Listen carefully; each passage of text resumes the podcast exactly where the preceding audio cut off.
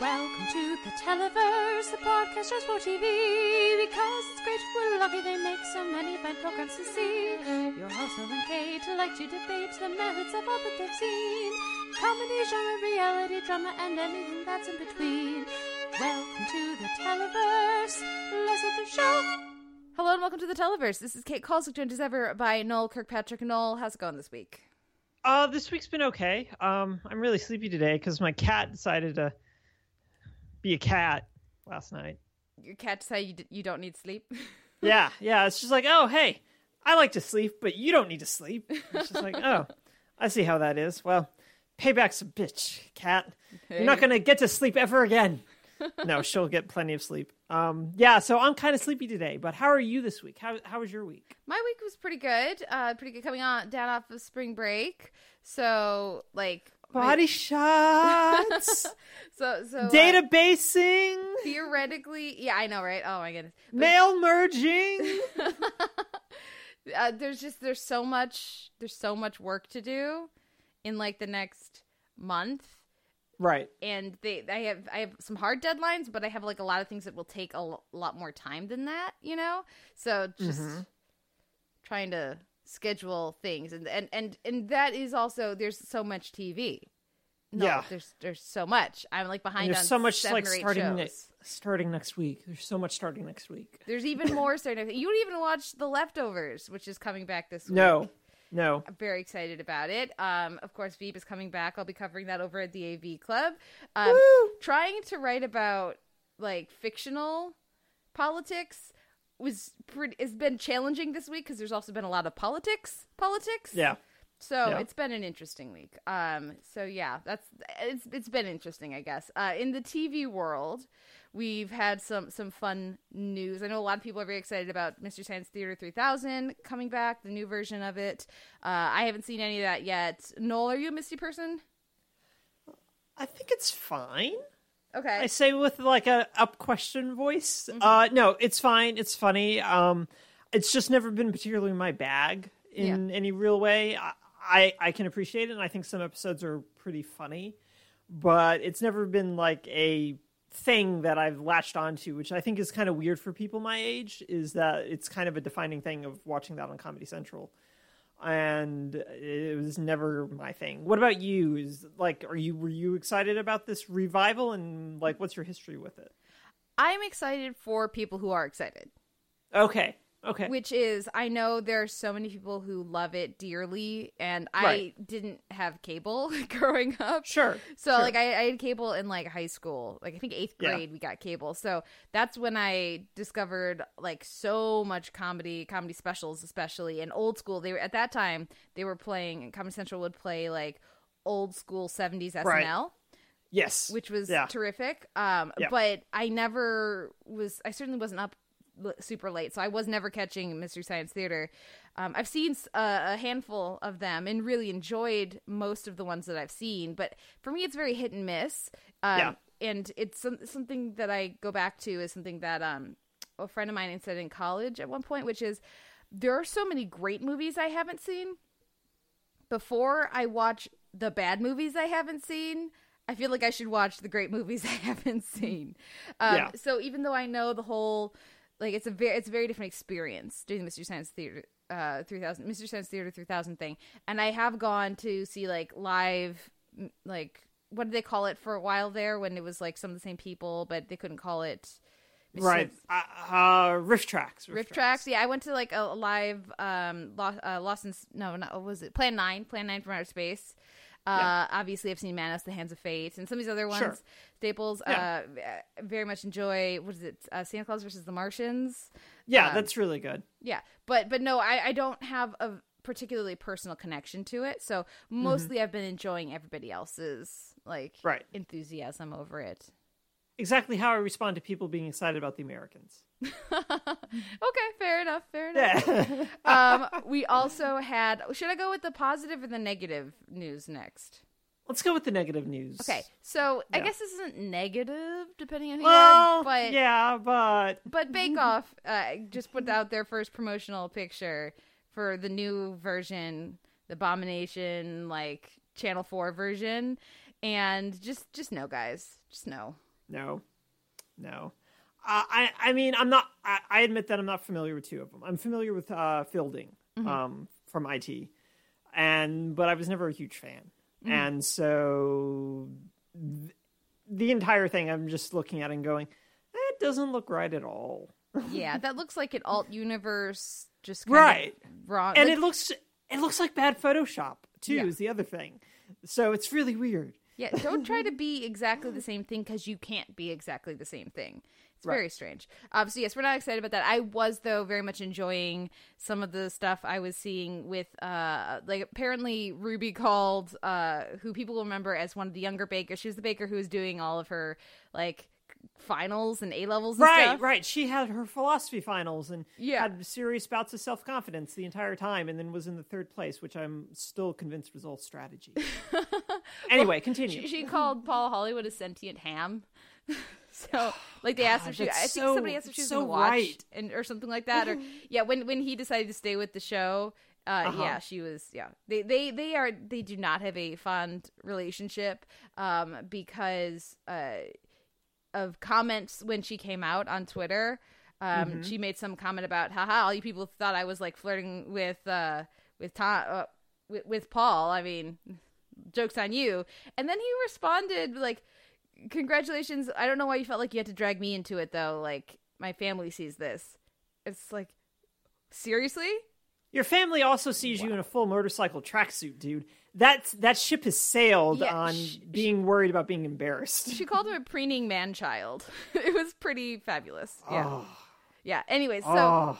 So I knew I, I loved her. Yeah, that that was my exact response. That was like my exact tweet. So that was like a little uh, fun side of of the Bake Off stuff this week. I'm sure people out there, there are people out there who will watch the new Bake Off and will enjoy the new Bake Off. That's fine you know, Domini Domini, have fun. I'm gonna just not. Instead, I'm gonna be excited about Steven Universe finally getting a soundtrack. Woo! Yeah, yeah, yeah. Uh, digital, right? Digital, or are they doing a physical release? You know what? I don't remember. I just saw Steven Universe is getting a soundtrack, and my just eyes turned into heart emojis, and so sure. then I just stopped reading. But yes, yeah, yeah, excited. No, it's very exciting and uh, a good way to support the show as well. Since um, yeah. I don't really buy any other merchandising, but I will buy this and mm-hmm. listen to it constantly. Yay! Very nice. We, we, also heard from Brandy. Thank you, Brandy. After, after we kind of shamed her, there was there might and... have been some light badgering. Yes, yes. Um, so Brandy wrote in uh, with her thoughts about Mon-El. So I'm going to read the email here, and we can we're going to talk a bit about Mon-El, uh, listeners. Uh, at the end of the show, we'll be talking 13 Reasons Why. Um, so that'll be coming at the end of the, of, of the, the show. Uh, season spotlight, DVD shelf. What are we calling this? Is are they seriously going to do a season two? Oh God, I hope they don't do a season two. Um, but let's let's let's call it a season spotlight. Yeah, so we'll call it that for now. Because I don't think Netflix has really canceled anything after a season before. I don't think. No. Yeah. No, they haven't. So anyway, so uh, so if anyway. you are not a Supergirl or Mon-El person, the rest of the conversation will be about that. Feel free to skip ahead. But we have uh, Brandy's thoughts and our own thoughts to, to discuss here about Mon-El. Yeah. She says, I have several issues with Mon-El. Uh, I knew he was the prince from the first couple episodes where we, where we met him. Him lying was never my main objection. I don't necessarily love it, uh, but I understand wanting a fresh start. Uh, but I do have a problem with him still lying by the time he got deep into a relationship with Kara, though I'm not sure he wants a fresh start by the way he treats women around him, such as Eve Tessmacher. Uh, I think my biggest problem with Mon-El is his lack of respect for Kara. It was this that got me frustrated week after week. In episode uh, 14 of season 2, Homecoming, Kara asked Mon-El to keep their relationship private for now, but the next scene, when they enter the DEO, he decides to ignore that and tell everyone. I do honestly think he cares for Kara, but everything is centered around him in his world. Um, in the episode, in episode 13, you know, right before that, Mr. and Mrs. Mxyzptlk, um, he says, yeah, uh, things were a lot easier in Daxam when I objectified women and didn't care about anyone. I get that he understands that won't work on Earth, but I don't think the show really shows much growth. In the episode Starcross, Kara finally learns the truth of Mon-El. She didn't find out by him finally coming clean, but his parents showing up. At the end of the episode, we have Kara standing up for herself and saying she deserves better. She does deserve better, and we were all proud of her for realizing it. Of course, in the Flash, she decides to take him back, even though nothing has really changed. I feel like between the lying and his disrespecting her all season, he isn't a good guy. He is a disrespectful guy that needs to adjust to Earth and grow as a person. I feel like they have devoted too much time to Kara and Mon-El instead of just Kara Dan- Danvers. It's not it's not to say I don't want her in a relationship, but it has it has become too much. It seemed like they were really going to explore Kara Danvers, the reporter, this season, but except for a few scenes, it was pretty much ignored. I also have a problem with what uh, this tells its younger viewers, the show's younger viewers, especially girls that are watching this. Mon-El lied to Kara most of the season, and when he isn't lying, he's disrespecting her. But yet she still decides she loves him. Yes, I get they're both aliens, but what else do they have in common? They really are totally different people. I think him and the whole storyline is problematic. I also have a problem with the amount of time we have devoted to Mon-El over the other characters. I was excited when I heard Ian Gomez was cast in on the show Snapper Carr, but they barely used him this season. Also, they gave James the Guardian storyline only because they couldn't figure out what else to do with him. and they still haven't. Yeah. Sorry. I could ramble on a lot more about how Alex doesn't acknowledge Mon-El as a jerk to Kara, but I will leave that for another time. Really, so she's promising us another email. I, sure, sure. That's I. We're not. We're not gonna badger you into another email. No. If you want to send one, we want to read it though. But so thank Yeah. you, Brandy, for writing in. Um, there's you know a couple other things, but um, she says thanks for a great podcast. Um, we think we really appreciate um you listening, Brandy, and, and writing in. Um, so I agree with pretty much all of that. Right. Um, and certainly the element of the messaging towards younger girls because the show has really prioritized that, I think is is a significant one. No, I absolutely agree. In part because I, I mean, I just keep flashing back to how they promoted the show in the first season, mm-hmm. where it's just like, here's Benoist with Girl Scouts in her Supergirl outfit and that kind of a thing, and it's just like, wow, okay, we're we're doing this. I'm excited about this. And but then like this sort of a thing with Mon-El is a really good example of how you don't exactly do that very well. Yeah. And the undermine it, even though I acknowledge like it's two different promotional uh, departments at this point now. And so one hand, not another, but that kind of a thing I think is it it, it still matters because it's Yeah. still interwoven within our understanding of the text of the show, even if it's from a different network. It's still part of the show. Um, and I, I think that's a really good point that Brandy makes about it. Yeah.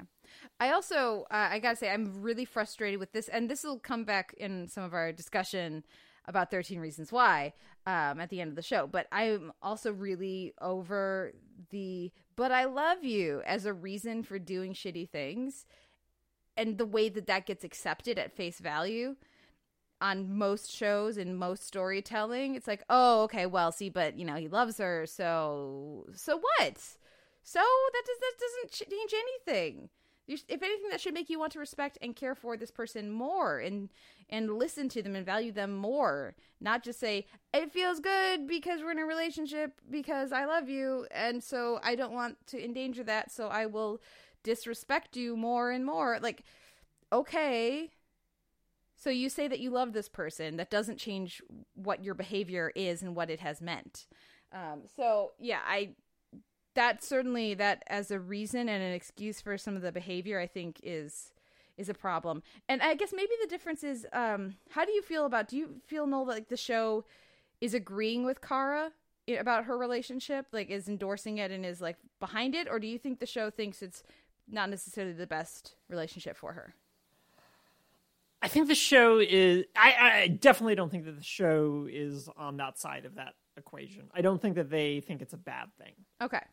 Um, uh, to the degree of which they haven't given Kara a great deal of introspection about it. She keeps, and this Brandy mentions this with like the Flash musical episode where it's just like very quickly she goes, "Oh, well, I didn't think about it from his perspective," as the rationale for being okay with all of this. Yeah. and summing it up with, "I'll just drop a mountain on you," and it's cute, but at the same time, it like feeds into this easy kind of out type of thing, uh, which uh, again, like when this happened dramatically, I just went, well, this is because we need to set up mommy and daddy and make sure that they're all like on the same side when mommy and daddy show back up. And so I don't think that the show thinks it's bad, but I, whether or not they think it's good, I don't think that they have an opinion Okay. either. Yeah. Um, insofar as again, they just haven't devoted space to what Carter thinks about it in a lot of ways, as opposed to just kind of rolling with his behavior. And I think that's where it ends up being is like she doesn't respond to his behavior in a way, and he doesn't respond to her either. And th- I think that that is where it all falls. Is like they, the show doesn't think it's bad, but they definitely don't have an opinion that it's whether or not it's good. I think is where I fall on it. How do you? I'm like rambling because again tired. How how do you feel the show feels about the, that relationship? I think uh, I think you're right. I don't. They don't. They're not showing it as a negative thing. Um, but they also. I don't know that they're necessarily like leading the the ship. You know, into into Right. port either. Yeah, Um, well, I mean, he he he he puts on an apron and makes breakfast foods, which is nice, Mm-hmm. but anyone can do that. Well, and you know, you brought up a good point that she Kara goes, "Oh, I hadn't thought about it from his perspective." Do we ever see him saying, "I hadn't thought about it from Kara's perspective"? He does it after the fact, some of the time. Some of the time, I think.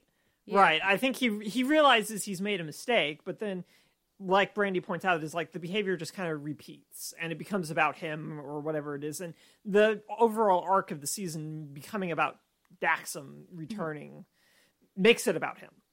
I think it's a very immature relationship, Yeah. and um, we get that I think from both characters.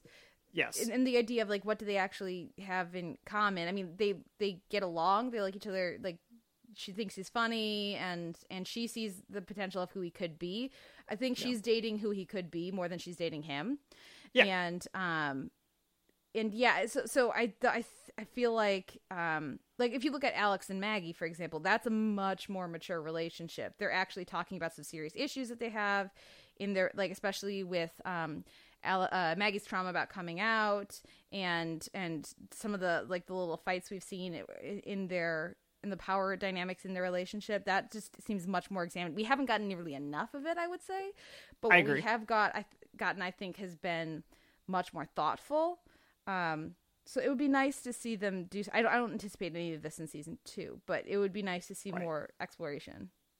Yeah, and I think your point about immaturity is a really good one because we, I, and the implication is, is that Kara really hasn't dated a whole lot, Yeah, and I think that that kind of a Im, that kind of immature sort of relationship is wouldn't be uncommon at all, um, but it, it feels like a way for the show to do that without her necessarily having to hurt someone because she doesn't know exactly what to do because he also doesn't know what to do. But I don't. I also don't think that the show's put that much thought into that aspect of it. Yeah. No, I, I agree. And um, as far as far as like juggling storylines, a hundred percent agree. They haven't done anything with James. Well, and it's like it's like they realized, oh, there's no chemistry here. We got to break this up and do something different for Kara and James, uh, which I'm glad they did because they're really like for two actors who have so much chemistry, they have no chemistry together.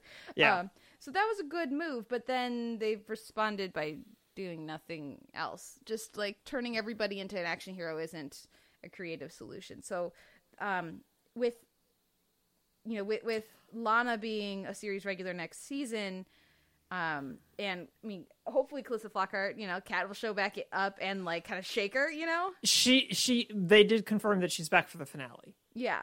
Um, I, So there so we've heard of there being more characters next season not fewer which is a bit of like a how are they going to actually fix any of these issues if they have less time per character than Yeah. they currently do um, i'm not sure how that will go but i don't know i would like to think that they're bringing cat back for a distinct purpose and that whether that involves i mean sure it will involve Kara, but hopefully james too because he's just been running her company off screen you know right.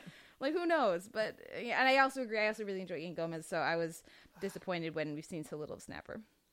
Yeah, I was too, but I, the preview makes me think he's coming back this week in a big way. And but oh, I'll believe it when I see it. Yeah, yeah. Any final thoughts on Mon-El? No, no, I think that was great, and thank you again, Brandy. And we're sorry we badgered you. I'm, I'm sorry. I'm not like that sorry. I'm a little sorry. I'm like Mon-El levels of sorry right now. Oh, so next week she'll be like, "Hey, everyone." well, um, anyways, um, if you want to write in, listeners, theteleverse at gmail.com. We love hearing from you. Let us know what you're thinking about Mon-El and Supergirl or just anything. And uh, yeah, we, we always appreciate hearing from listeners. But we need to get to a. uh, It's still a decent week in TV. yeah.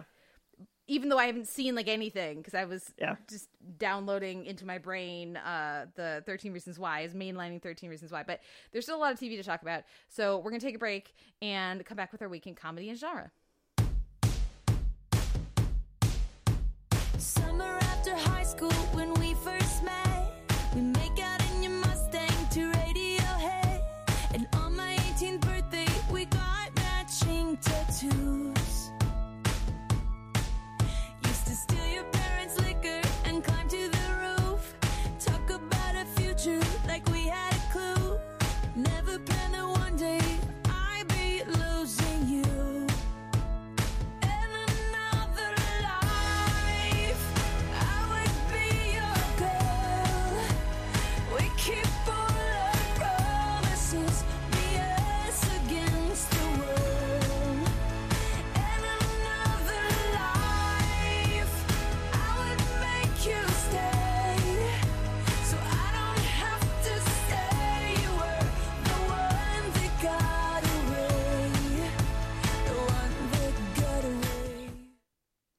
That was The One That Got Away uh, by Katy Perry from an entertaining episode of iZombie. We'll be getting to that in a little bit, but first up in our Waking Comedy and Genre, I'm going to preview Veep Season 6 just a little bit.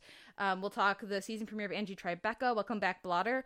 Then we have the return of Brooklyn Nine-Nine, The Audit, uh, The Detour, The Dilemma, Samurai Jack, uh, 45, and then we'll round things out with iZombie. Zombie knows best. So first up, I just wanted to say a few a uh, few things about Veep, which has its season premiere this Sunday. Um, my main, I'm gonna have my review up at the AV Club, which should go live right after the episode airs. Um, the main thing for me, and there are three episodes that have been available to critics. I've only watched the first one. I don't like to watch ahead of what I'm reviewing. Um, so I, you know, I, this may shift as I watch more episodes. I will say, um, I was a little surprised to see such overwhelmingly glowing reviews of the new season. So maybe critics who've seen second and third episode of the season know things that I don't from just watching the first episode. But I thought the first, it was kind of a weak start to the season as far as I'm concerned. And, um, it's still it's still a bunch of really talented, really funny people with a bunch of characters that they know really well, playing a bunch of characters that they know really well. But so far, it's just it's very listless and sort of aimless, which mirrors what the characters, especially Selina, are experiencing. You know, a year after Selina lost her reelection campaign to to be elected president for the first time. Um, but it, it I didn't think it was that funny. Um, I, I just I thought the some of the dialogue was really awkward. Um, some exposition is handled really well. Some exposition is really not handled well at all. It's very um, ham-handed, I guess. Uh, the way that it's kind of forced into exchanges to say like what the various characters have been doing for the past year. Um, so that was a little disappointing. Where we find each of the different characters, I think uh, on the whole works works very well, and we get some nice. Um, there's some nice surprises, I guess, by the end of the first episode. But the trouble is, another trouble I'm having with it is some of the funniest elements of the premiere are things that like fall apart if you start examining them too much? Like why would this character be you know interacting with or working for that character? It doesn't really make sense. And why is like i don't think this character could get away with this thing that they're doing. I don't really buy it. Um so so that's a bit of a problem as well. On veep i want to think about it more and laugh more not think about it more and have question marks over my head. Um also some of the the performances are just much broader in this premiere.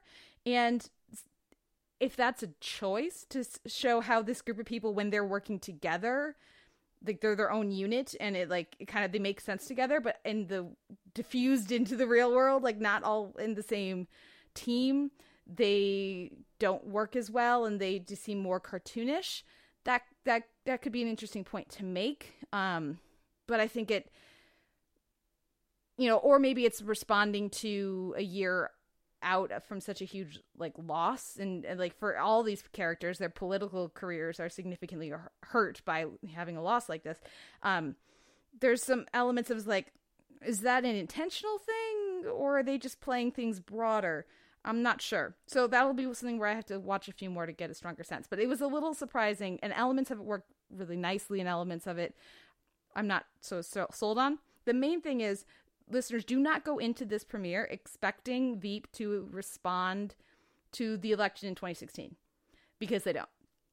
As far as I can tell, it's not reflected in any meaningful way in the premiere as far as like who actually won the election like Laura Montez who is the um the the woman who is elected in you know instead who beats Selina in the season 5 premiere she's president um and there's nothing about scandal there's nothing about anything other than just politics as usual. And so like they chose like they're like okay are we going to respond to the trump stuff? Are we going to respond to like even greater partisan divide than ever the country being so split? And they're like mm, let's steer clear clear of that and just do comedy. And i understand that impulse but I- think it, it just defangs veep in such a significant way. It's it's just kind of disappointing. So I- don't know how they necessarily could have done that with without alienating significant maybe chunks of their audience or maybe that was the concern.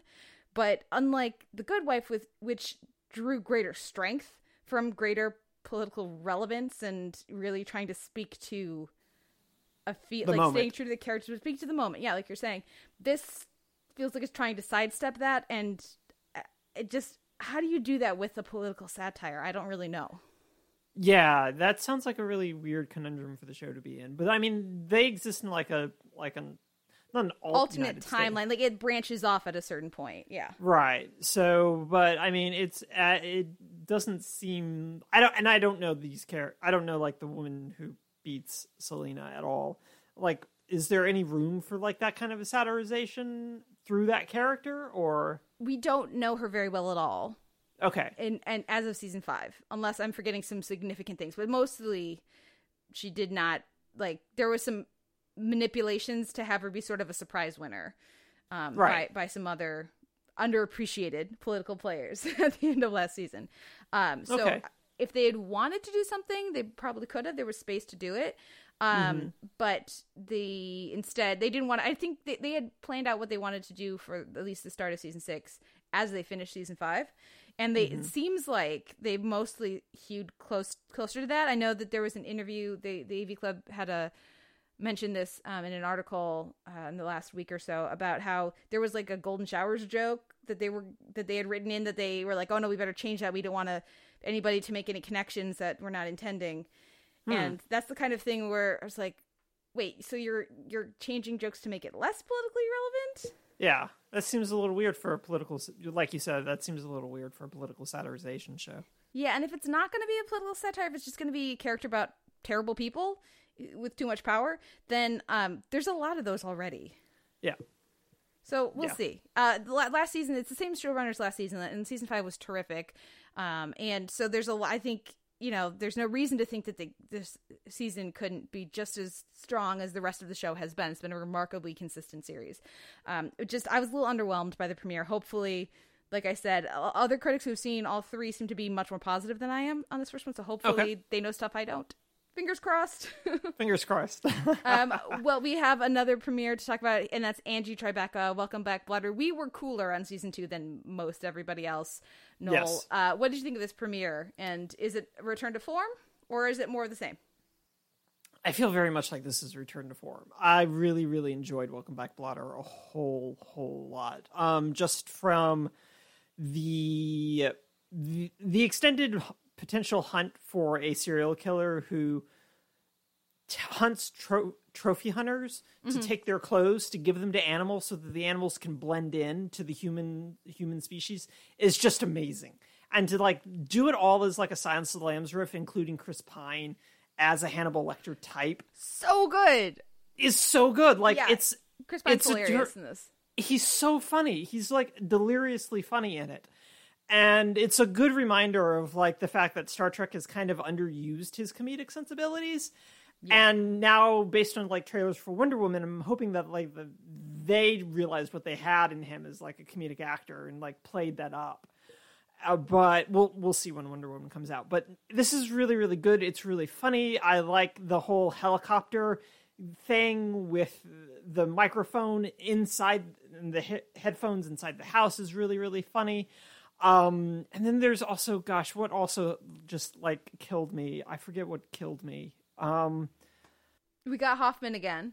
we got Hoffman again, which is nice. I've missed Hoffman. Uh, but oh no, it was honestly it was it was the it was the captain's date, and her going her calling her calling someone and going. I think I found the one, and it's just like he's he's just yelling at you, like you're a cop. This is terrible, but it's also just really funny in terms of just how it's presented and how it's played out.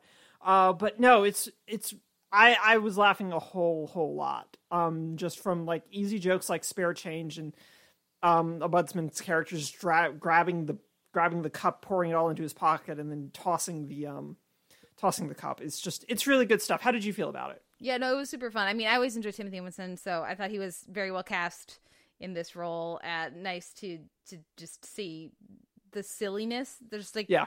sheer ridiculous silliness of the show, um, fully embraced again, and like just like the opening of she's retiring to spend time with her child whose name she kind of can't remember and how old he is, um, and then immediately has to come back because mother, you know. Motherhood is not for everyone. Right. we sent him off to boarding school. We're hoping he gets in. yeah, it was it was a lot of fun and certainly uh I think a, a more promising use of the show. I mean, certainly Chris Pine is a much better foil for Rashida Yeah. Jones than than James Franco was. It's like Yes. not even a little close. Um like, like when he escorts her back out, it was delightful. There are a lot of psychos in here, Yeah. and whatever you do, do not engage him about Game of Thrones. Just say you haven't seen it yet. Yeah. Yeah. No, it's good stuff. Good stuff. So yeah, I'm certainly looking forward to more of that. I remembered the joke.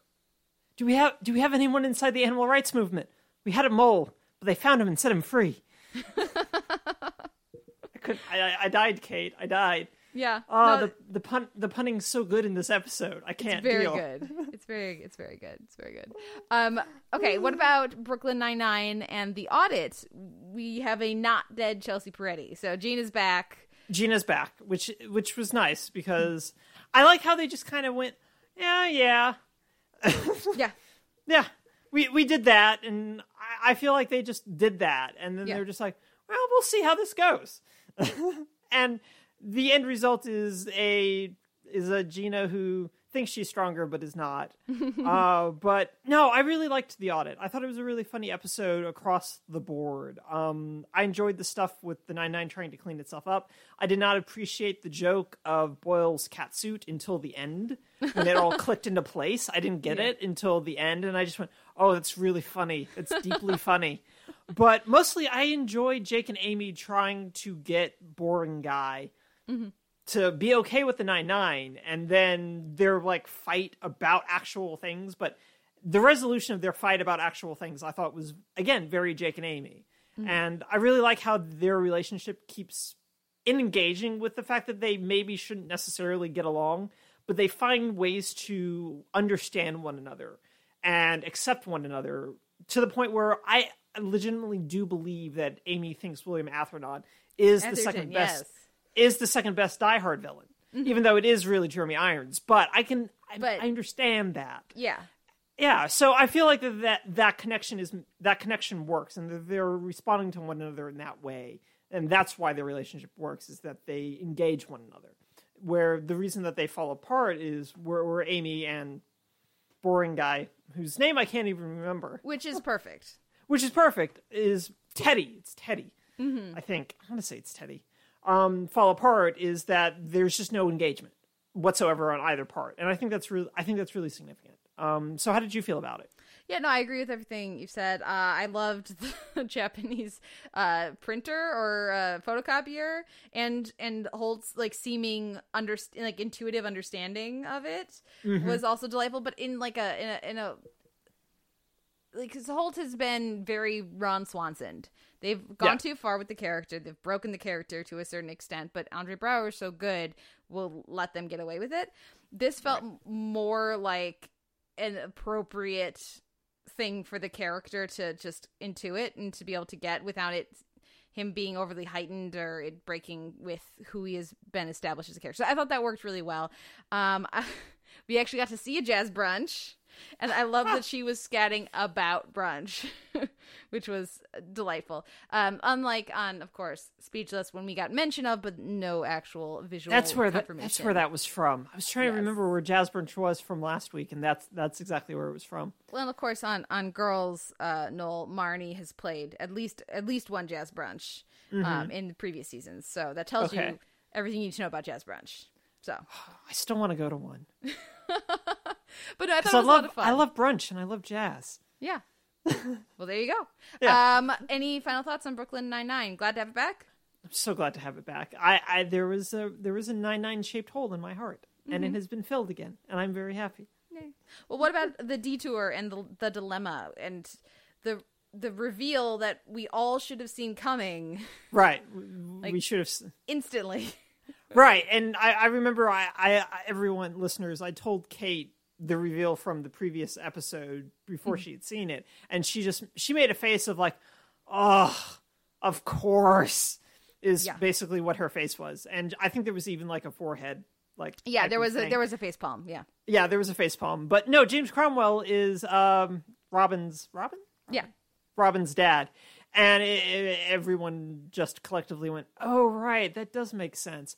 But I, I, I still liked it. I thought it was uh, James Cromwell is. Uh, I, I still feel weird saying he's an underrated comedic presence at this stage in his career, but I still feel like he's somewhat of an underrated comedic presence. But he's really funny in this in a very dry sort of way, and I, I think that the interplay again between um, Robin and Cromwell's character is really good, and digging up all this stuff um, is really interesting. Uh, even if I don't necessarily care still about Uspis in any Upis or Uspis in any way, shape, or form, it's run its course basically, and I needed to go away.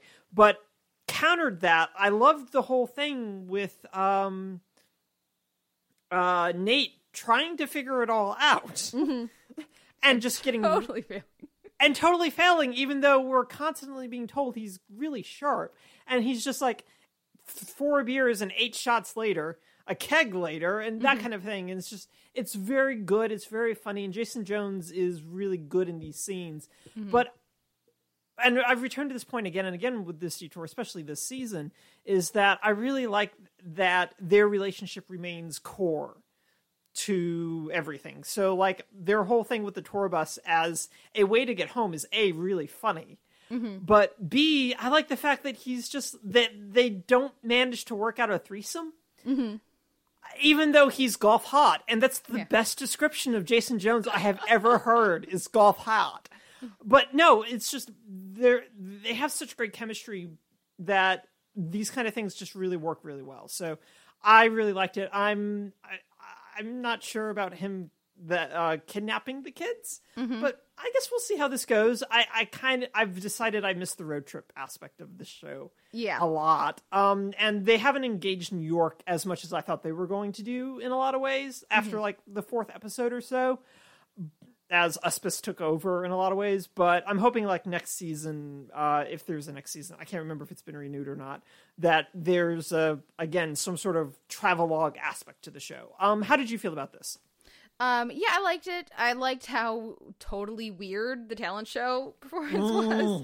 It was deliciously very weird. Um, yeah, that was very appropriate um, for the characters. And I, I I agree. Having we don't I don't need them to be on a road trip, but having like the standalone story after standalone story, that structure really really helped the show. And having them keep return to like having it be a much more straightforward returning to the same space and they're just in their regular day to day lives kind of element is less successful. I think Yeah. the the more zany heightened adventures, like this, I'm forgetting with Uspis, for example, doesn't work as well for me contrasted with their daily lives as it would in the context of ridiculous like conspiracy to poison all of America with this product like the the the sort of lead up we got in in season 1. So uh yeah, I would like to see some tweaking of that but like you I like you I really agree that the the relationship being so core and you never doubt it for a second. Right. That's so important to the show. No, you never do. Like I, even when they're like seemingly sort of on the ropes with one another, as they were like with the extended flashback arc, I guess we can call it, is you you you can see, especially like Jones and Zea do a really nice job of making that feel really believable and grounded, despite how kind of zany and weird this show can be, mm-hmm. and that helps the show immensely. So I, it's just yeah, it, their relationship feels so comfortable and so lived in, both from the writing but also from the performances. That I, I just I it keeps everything from floating off. Yeah, definitely, definitely.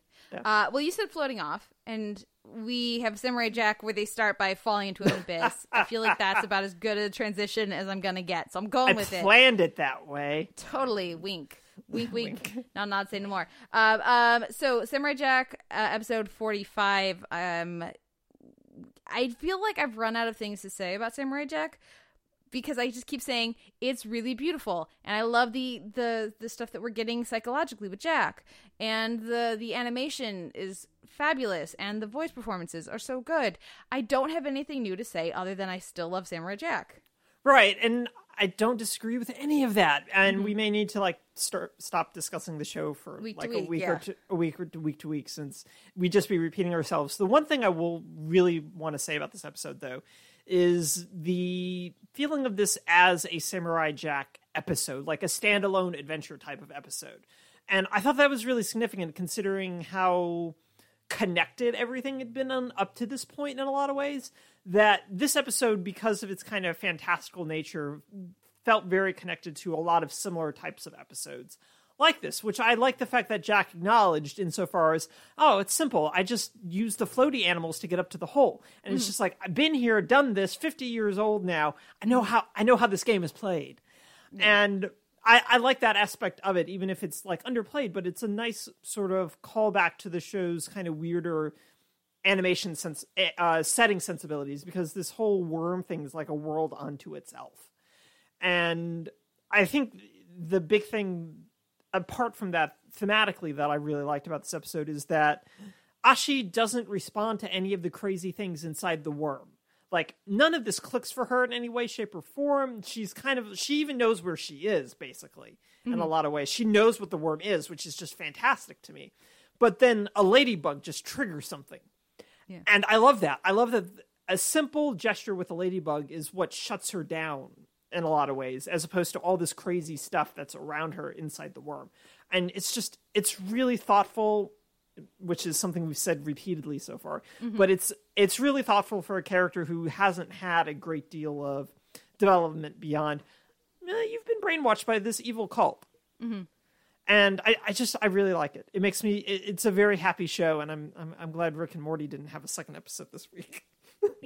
Have both. We can, but it, not when one preempts the other. Yes, then Noel gets sad. I did also uh, really like watching Jack interact with a person, which he hasn't for so very long. yeah, Um, so so and then wa- and watching him like just intrinsically know that he needs this contact, this human contact. Um, like he would try to save her anyways because he's a hero and all. Like any, you know, he would do that no matter what. Um, he's got to keep her tied up so she doesn't try to kill him, and he can't leave her defenseless. So he's gonna, you know. Um, Yeah. But like when they're do when he's taking the needles off, and he just tries to make a joke, like, eh, okay. Let's just do this then. I guess we'll be quiet. Phil LaMarr is so funny. He really is. This has been a really good showcase for him too. And but that that I love that the needle joke keeps going is the thing. It's just like visually that joke just keeps going for a lot longer than I thought they were going to let it go. And I really like that it just kind of kept going. I thought You that was really sh- like waiting for her face to soften a little bit. and Right. No. No, no, Not she's not all. gonna. She's not gonna cave to an acupuncture joke. She's not. She refuses. Um. Anything else, or is it iZombie and Teen Brain Time? It's iZombie and Teen Brain Time. These are the best brains ever. um. This is Zombie Knows Best. Yes. Noel, I'm about to anger all the iZombie fans. Okay. Um, because I really enjoyed uh Robert Buckley, right? Yes. Yeah. As uh, the Teen Brains, I thought that was actually really a lot of fun. I just don't think. Oh, I just don't think the lead actor is that good. Rose McIver. I don't think she's that good. Yeah, I think she's Yeah. really good at Liv. You're gonna get pitchforks now. Yeah. I think she's really good at some of the characters, but mm-hmm. this has happened for me before, and it happened for me in this episode again, where mm-hmm. I think she's really good at certain things, but I just don't think she has the range that this role requires to really, really nail it. Um, mm-hmm. and, I, and it reminds me of certain elements of Dollhouse, where some of the actors were like, I would say, uh, Eliza Dushku was actually really terrific, probably the best of any of them at like the blank slate doll. Yes. But like the range for all the other characters, she really struggled with. Whereas other actors were like really good at doing all those different types of characters, but didn't quite capture the blank slate doll. You know, so when we have her, every single time that she was saying dad brain stuff, it sounded like someone putting on a fake, forced, try to act like a dad thing. I didn't believe it for a second, and it just kept taking me out because, and for me, that was contrasted with Buckley, who I absolutely bought. And yes, he's getting broader, more comedic things to play, but you know, the, and that's an easier thing to to to draw to mine comedy from. right. But and I just yeah. think I, I- I just could I, every single time that she would say something dead, like I'd be like, so you just pitched your head, put your arms at your hips, pitched your head at a slight angle, and lowered your voice a little bit. That that's not. You need to embody. You can't just do a couple ticks, and that's. I, I haven't said anything about this in a while on the show. I did talk about a little, little bit last season, but that's the thing I keep coming back to as a struggle because I really like a lot of these characters. I really like a lot of these actors. Um, I like Rose McIver as Liv, like regular old Liv, but oh man, I was struggling. Uh, so here's the thing: is that I disagree with you on the whole concerning McIver, um, who I think is really phenomenal um, on this show um, week to week. My thing with Dad Brain is that it lacks serious specificity, which I think is the problem. Which is for me, it's a writing issue, is not so much an acting issue. Here is that so much of the teen brain feels really specific and grounded in what's going on with um, Major in this episode. From his his conversations with Ravi about their friendship to his insecurities as a member of Fillmore and how all that fits together, I think really works well. But the the best brains on the show always complement something that's happening with the story, and Liv has no story in this episode. Yeah, and that's i think is the reason why i actually think the dad brain writing is much broader than the teen brain writing is. And which is why so much of it is like she's just playing a weird sort of parody of a leave it to beaver uh, father knows best sort of thing as opposed to a more specific sort of dad brain if to to dig in a little bit there. So it doesn't feel like a character. Um it's i i still think it's pretty funny but i do understand and don't disagree where you're coming from that it's a kind of a halts things. But i think buckley's performance is just so good that it keeps everything moving along really really nicely. So even when she's doing something like don't text and drive he his whole thing with like putting on his coat and saying god don't stop trying to control me. I have to go to mercenary training. Is really really funny because again it's motivated from where he is and the brain's just amplifying all of that but the dad brain isn't amplifying anything for liv even on a mm-hmm. script level. And i think that's where it, it like falls apart on just like she doesn't have anything else to do basically i feel like see, and I want her to find the other things. Yeah. That's what I'm wanting from the performance. Is I'm wanting her to find those other levels and the ways that you can connect to Liv's concern for for Major, for example. And and if the specificity isn't in the script, bring it in your performance, which I know is an easy thing for me to say as a non-actor. Yeah. know? as someone who's not an actor, it's easy for me to like sit back in my comfortable chair and be like, "Well, I think maybe there's so much more you could do." But um, yeah, that's that's. I, I see what you're saying.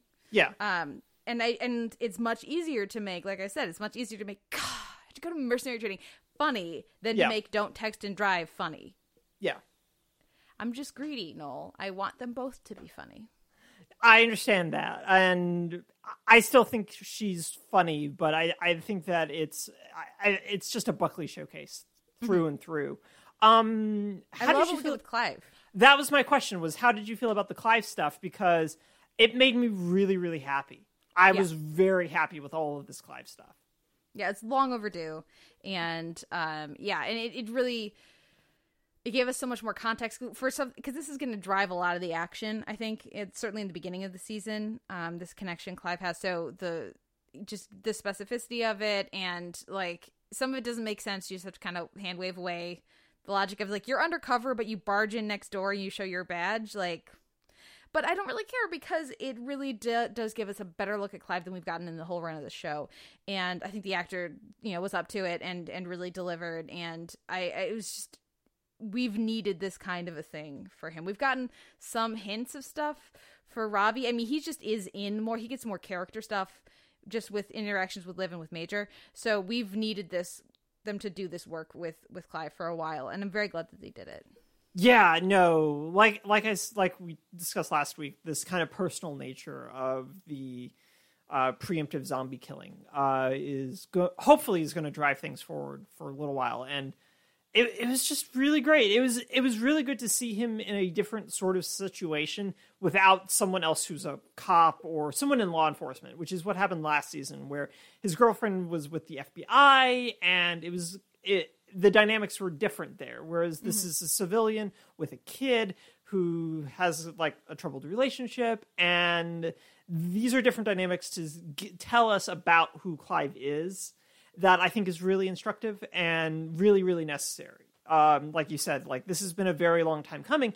And the other thing is, is that it told us how he got so obsessed with Game of Thrones, which I was very happy about to the point where he's not supposed to watch Game of Thrones, and it's just like this is a really good joke because Clive wouldn't know that. On some level, I understand the fact that Clive wouldn't understand that a nine-year-old isn't necessarily supposed to watch Game of Thrones. See, like that's the thing with the performance of like when he's miming, putting his hand over the kid's eyes when there was a beheading or nudity. Right. like was was ter- terrific. It's kind of love those little touches and and the the mom just messing with him and not Yeah. being that upset. I, you know, like the dynamic again was sort of like with Detour was very immediately lived in and comfortable and I thought that Yeah. really helped uh, as well. So yeah, um feel free the televerse at gmail.com at the Yeah. televerse on Twitter. Send me your hate.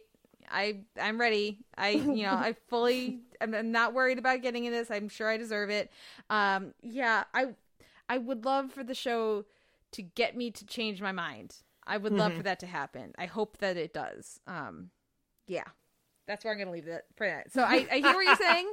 I Sure. think we just we disagree, and that's Yeah. okay. Right. But I like when we disagree because we frankly agree way too often. we agree way too much. Well, do we agree on best show? What wins the week in comedy and genre? See, I can't not give it to iZombie for the teen brain, um, because it's so good. It's such it's such a powerhouse comedic performance from Buckley. So it's basically just like I, I give it to iZombie, but also like Angie Tribeca, like just just under it, just under it for me. Uh, what about you this week? Um, I will give it to Samurai Jack. Okay. Yeah, with Angie Tribeca just under it. I also Oh, really like Brooklyn Angie. Nine, like you know, like there's liked a lot of this stuff, but Yeah. uh, but yeah, no, it's uh, yeah, another another solid week. Um, so now we'll take a break and come back with our week in drama and reality.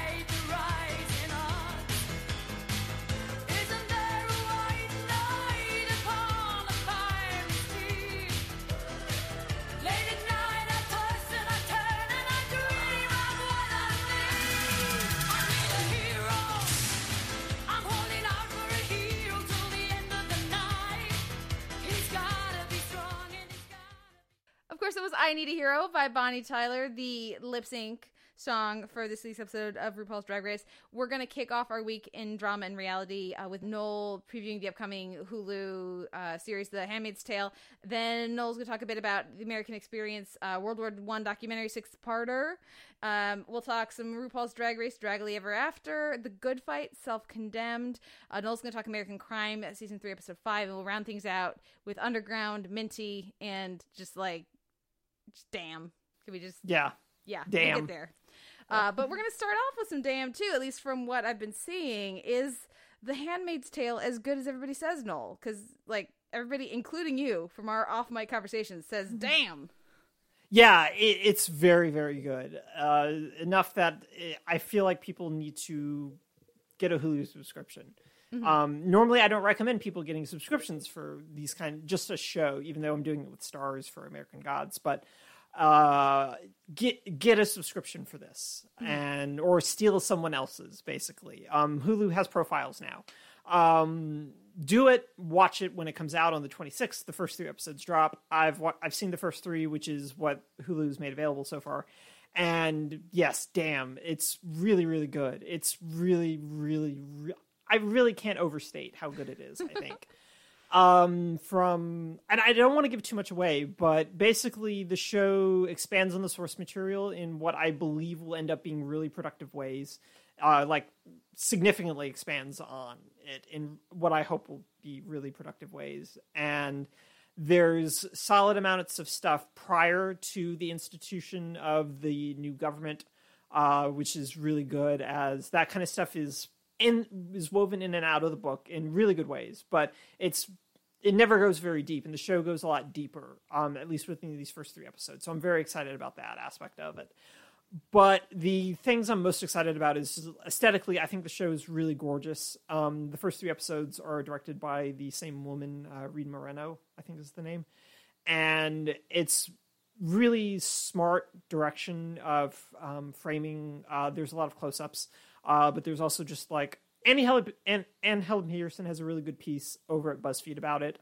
Um, that ties into a larger trend that she calls the female glance aesthetic. Um, but it's it's a very good piece, and I recommend reading it, uh, especially after you've seen the first episode at the very least because it really digs into a lot of the aesthetic choices that the show's making and does so very well and explains the ideological um, nature of these aesthetic choices as a very feminist sort of approach, which is really important for a show like this, as it's a deeply feminist text. And that's really great. But the other thing is just Elisabeth Moss Kate is just like phenomenal. Like kind of like performance of the year stuff already, I think and like I I didn't get like a lot of her on Mad Men in part because again I only watched like four seasons. Uh, but those four seasons she's very good. But mostly I know like Elisabeth Moss from Top of the Lake. Really is like my connection to her, and she's phenomenal in that. But she's like next level in this, I think. And it's it's a combination of her because of her position, and I'm trying not to like give away premise stuff as well for folks who have just never read the book or know what the book's about so that more of those people than I realized. By the way, right. Yeah i had like a couple of coworkers who just hadn't read it. They Hmm. knew about it and also like a couple of coworkers who hadn't basically read it since like high school if then. So and like i hadn't read it since high school and listened to the audiobook which is terrific. Uh, claire danes reads it and is phenomenal. Um like last year i think. It was last year. I think it was last year or the year before. Either one. But it's really good and made like shock, shock this show's just shockingly relevant and the book is still shockingly relevant in really depressing ways. And i think that's part of the reason why this show has such strength to it especially the third episode which had my stomach in a knot for basically an hour. And is that because of the current political climate, because of the fear of a political climate on the off chance that Trump gets ousted, um, and Pence comes into authority, uh, this entire thing of The Handmaid's Tale kind of starts to feel like more realistic in a way that I am not comfortable with. And I say this as a straight white guy who, within the confines of Atwood's novel, would get all my sister and my mother's money, basically, within the confines of that novel. I would get all of their money um, because of how the, what the government ends up doing through the course of that. and so all of this has like a really charged relevancy that it just wouldn't have otherwise. And it's so important even if it did have that but because of the current political landscape it's so so very charged and so very gut wrenching to watch. And so that's as much as i can say without like digging into more spoilers but i really look forward to discussing with this this with you for like the next few weeks after it comes out and i think you're really going to like it and i'm really excited to hear what you think about it Yeah, I can't wait to watch it. And um, I couldn't help but think because you're talking about this. So you're saying the answer is um, to steer into the moment rather than avoid engagement with it. Right, and that's the thing is just like this. This show was like announced like before the election, and episodes were filmed before the election for sure. And so, if like Clinton had won, like this is still a story that has far too much relevancy just on like a state's legislative level. But because of the le- because of the federal government, and it takes on even more oomph and Yeah. it's an inadvertent lean in, but it's also one of the things where I can't call it an inadvertent lean in because the novel was written in the 80s, yeah, like 85. Yeah. 80, 84, 85, and what was written then, you don't have to extrapolate anything from the current political climate to not say, well, this is just as relevant as it was during the Reagan administration, as it was even at the tail end of the Obama administration. Mm-hmm. And that's really startling. Yeah. And I think, yeah. Yeah, I remember reading it in school and being like, okay, but that's ridiculous. That could, ne-. and I, mm. yeah. And now you're just like, oh, Oh, high I school don't. Different time. Yes. Um, yeah, I'm very excited for it. Like you, like the, everything I've seen looks like the like the visuals and the aesthetic and the like the light and everything looks really neat. And the um, certainly Elisabeth Moss. Um, yeah, obviously terrific in Top of the Lake as you were saying, but I've been following her since The West Wing, so it's just so Right. wonderful to see her continue to get all this really because she's an amazing actor. So just to see her move from project to project to project, it's like how can you how are you gonna top uh West Wing? Oh, Mad Men, touche. But I mean, come on, you're on your hiatus. You're on a hiatus from Mad Men. What could you possibly top of the lake? You say intriguing. and now, you know, now now The Handmaid's Tale and Top of the Lake too. So like, oh gosh, like all the TV stuff she touches is gold. And I'm ass- assuming most of the film work as well. I haven't seen most of her films, but Yeah. yeah. Anyways, certainly I'm very excited about that one. Um, what about this American Experience World War One documentary, uh, The Great War? Obviously, six six parter, or is it like a three part? Three parter, six hours. six hours. Okay. Yeah. Um. So I, I think I I think I mentioned uh, last year when we were doing resolutions that I don't particularly care for military history, and this is still very true. And the Great War reaffirmed this, especially in the third part, which is heavy about uh, America fighting in World War One, in part because it comes to the end of the First World War, and America's there fighting, and so it's a lot about Pershing's. Um, uh, strategies and soldiers, and then uh, the burgeoning Air Force, that kind of thing.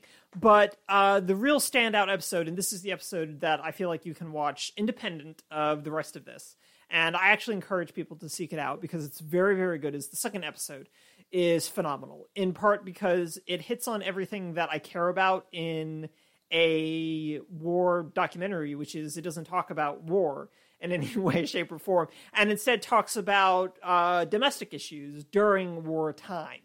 So the and the reason why I'm focusing on it is that this is two hours of propaganda, racism, and feminism in the 19 teens and during the Wilson administration, and how the war like influenced any number of black people, black men, I should say, to sign up to volunteer to go fight because the idea being, well, if we prove ourselves, then they have to accept us over here.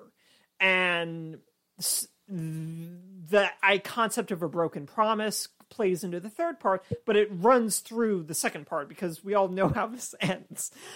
Uh, but even like how it starts with um, a number of troops ending up having to go to South Carolina for extended training, and that going better than expected, but not great because of other racial turmoil that's happening uh, in Texas at the time as well. So all of this gets bundled up into the war. Then there's uh, suffrage movement, and then the anti-war movement conflating with one another um, through uh, through one another, and that whole thing going into like uh, women staging hunger strikes and uh, including uh, what was her name, Bell, I think is her last name, uh, staging a hunger strike so long and getting so much attention that she actually ends up in a mental institution.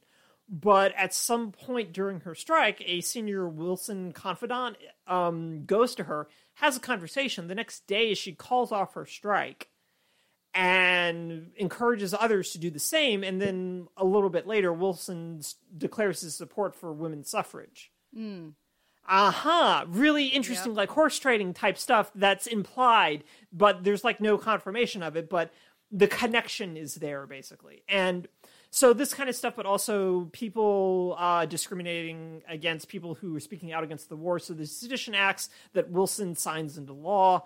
Uh, independent like sort of things that happen at a city and state level against those with german names but also like the early development of like internment camps within world war one um is really interesting for like people who protest the war and that kind of a thing and it's just it's really interesting it's really fascinating and a part of a lot of this i just didn't know like i knew a little bit about uh african americans and men enlisting on the idea that they have to take us seriously, they have to understand us, they have to accept us if we go and fight for them, um, type of thing. I knew about, but a lot of the women's suffrage stuff I didn't know about beyond the fact that a number of women's prominent women, women suffragists were very anti-war as well. So uh, it was just a really, really interesting and really fascinating time capsule look, and it was really good. It was really good. The rest of the documentary as a whole, I think, is pretty strong, but a lot of it also just feeds into my general bias about military history just being really boring.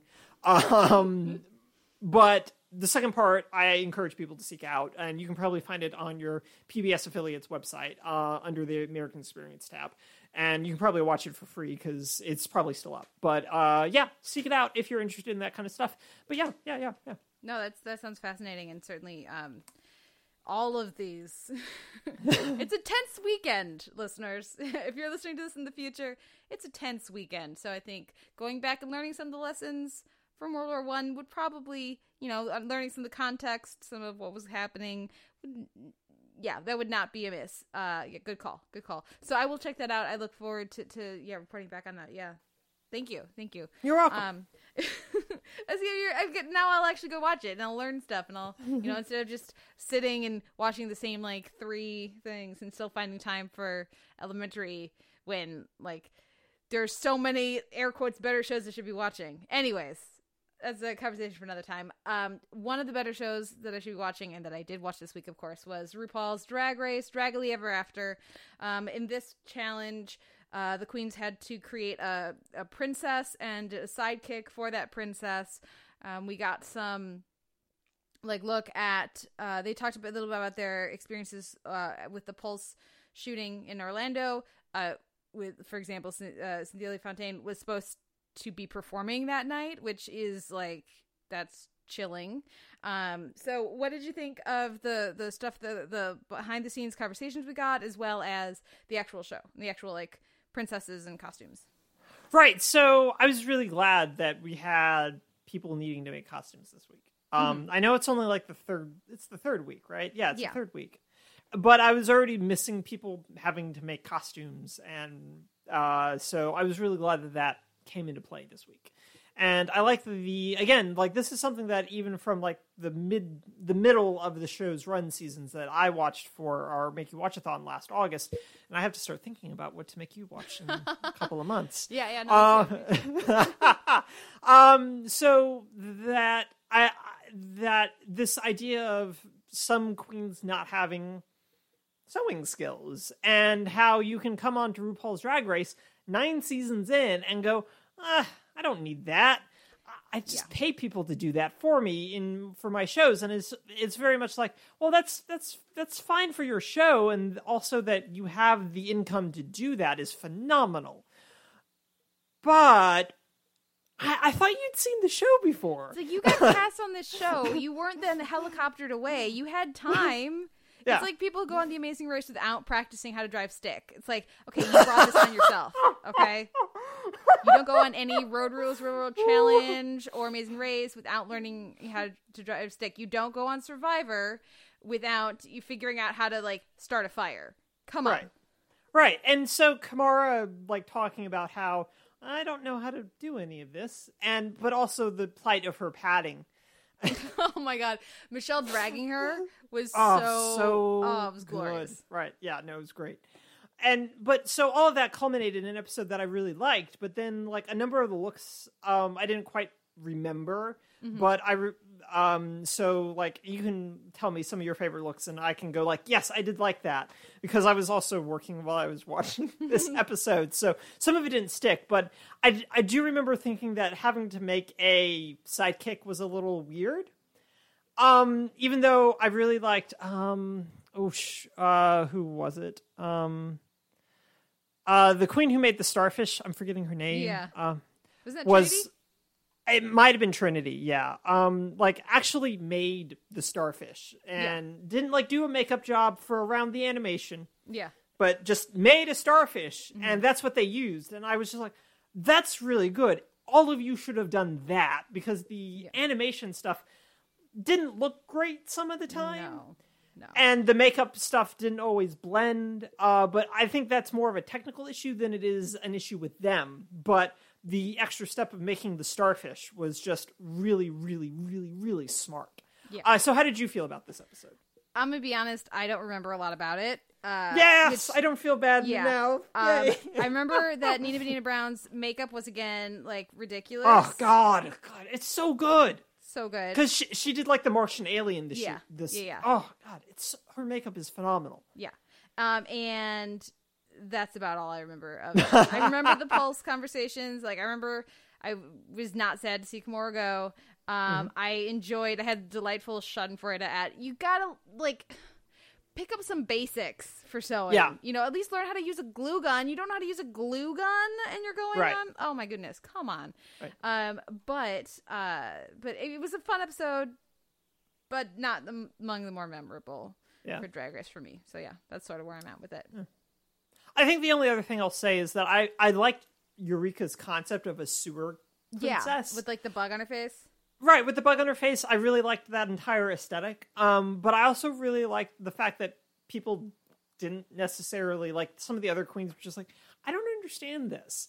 And I don't understand why you're doing this. And a lot of like this goes back to um, kind of the discussions we had like with camp and this idea of performativity, which is doing a sewer princess is highly performative and higher is very camp driven because it's demonstrating a sort of pushback against a princess aesthetic, which I think is really interesting. Even if Eureka doesn't frame it that way, it becomes framed that way through drag. And I think that's really, really interesting. And I, I really liked the whole outfit and aesthetic.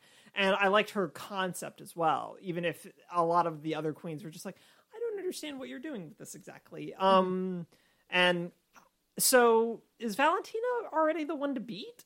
Yeah. Or yeah, is like is is it like Easy Street at this point? well, or there's some. I don't think you know. right. There's some other contenders, but yeah. right. And I mean, like the Snatch game is sort of like make or break for a lot of them. Yeah. And I, I'm curious to see how this group handles that. Um, but we'll see because Snatch game is like It's coming like up. a it's like in a week or two at this point, right? Yeah, something like that. Well, Yeah. when they when they have eight usually. Oh well, then we've got a while to go. So yeah, sometimes they Yeah. do ten, but usually it's eight. Yeah. So Okay. we'll see. We'll see. But yeah, um, we'll see. Yeah. Not the most memorable. Um, a surprisingly less memorable than I would have thought. Good fight this week. Self condemned. At the, when I was watching it, I was like, "Oh, this is really interesting. This, I like. I really like what they're doing here." Then today, as I was putting together my notes, I had to look up what this episode was, Ooh, and yeah, that's then I was like, "Oh, it was the one with all the flashbacks to Maya discussing memory." I really like that one. Um, yeah ironically, yeah, yeah. So, um, what did you think of the good fight? Interesting and distinct in its own, or just more of a continuation of the good wife's obsession with memory? Well, I mean, they bring back the memory pop technique, which I think is really significant because it's one of my favorite techniques from The Good Wife. And they don't do anything new with it, but it's used really, really well here to have Maya explore what she thinks she knows. And that's really what it's about here is like Maya trying to figure out what she thinks she knows and what she knows about herself and her family and being prodded to actually engage with that kind of a thing um, is I think really good. And my my big thing with it is, is that it was a lot and I really enjoyed it. I loved Jane Lynch mm-hmm. in this episode and I mean she can play that kind of a character in her sleep because she's done it a gazillion times. And there's just her sheer unflappability as birds are being thrown against the window mm-hmm. is really good and really funny. But it's too late as well is my thing. Is just like if this were episode nine of twenty two, I would not be saying this. I'd be saying we're we're finally having time to dig into Maya because everything's been put into place for us to dig into Maya. And now I'm basically just like, guys, this is your penultimate episode. I should know more about your ostensible protagonist than I knew mm-hmm. by episode nine, especially. And so it's all really good, and Rose Leslie is really good. Apart from, and I don't blame her at all for the show's decision to put a lot of rouge on her face and make her hair curly to sell her as 17 um, even though she's thirty. um, but she's really good in this episode, and she's been good the entire season. This is really my first exposure to her because I didn't watch Game of see her in Game of Thrones. But so I really enjoyed that. Um, the case of the week with Col- uh, Colin Sweeney is fine. Um, I I enjoyed the. I feel like the case was they came up with the punchline, and then just made the, the case up later. The punchline being that Colin Sweeney is going to be an ambassador for the United States to some country, and wouldn't that be hilarious? and it is hilarious because I have the same reaction everyone in the office does. But it, it's a really good episode, but I just feel like it comes too late in the season in a lot of ways, uh, for at least Maya especially. How did you feel considering that you forgot all of this and then remembered it, and then went, "Oh, that was really good." Yeah, um I really liked that in the memories we were getting fragments of scenes that you know were really significant. Yeah. So like when we're getting the fragments of the scenes in the the OBGYN, like they're clearly heading to an abortion discussion or STDs or something much more significant for a 17-year-old, which is why that makes sense and and it's why that she can she's able to remember that is happening around that time and to say oh okay well that's when that happened and like because she, she why would she remember the date what she was remembering is all this other stuff that was happening in her life that necessitated going to the doctor um and so i and i like that they don't go into that they let us fill in the gaps which is the appropriate thing because Maya keeps getting dragged back to the present. Um, so I, I really liked that detail. It's neat to see anybody else get the memory pops because we've pretty much only ever had it be Alicia, right? I want to say Will's been given a couple within Carol of the. Uh, I was about to say the title of my thing, but his his his episode with Alicia. Um, yeah, that's right. There was the one where we both saw their memory of the same moment, and she was wearing Right. a different colored dress. Yes. You're right. Um, Yeah. but yeah, so it was, is still there haven't been that many characters. So I it'll be interesting to see if that is something that they only use here or if they start to use it more frequently as it when it comes back for season 2. I absolutely agree that as a episode 9 of 10, this is much less successful than it would be like I would remember it more if I already knew and cared about Maya a lot more. Um, I like what we get with uh Cush Jumbo. She's, you know, she's so good. Luca's so good She's here. Really good. Yeah. Um, and it also would be nice if I knew or cared about Maya's girlfriend or fiance more than I do. Like I, I vaguely like her. Poor they Amy. they have some good chemistry, but like I don't, we don't know her Yeah. and it At all. Yeah. Yeah. It's the issue of too many characters. So um, the the show is struggling to juggle all of its characters with its firm dynamics and plots and everything. And if you remember back in season one, two of The Good Wife, it was basically just about Alicia, pretty much all seen through her lens. And then occasionally we'd get some politicking at the firm, so a little bit with Cary, but it really was almost solely from her perspective. Starting off with Diane and Luca and Maya and uh, the firm, all this different stuff, you know, Boseman and the firm. That's it's too much to do in ten episodes and really give each character what it needs for us to fully invest.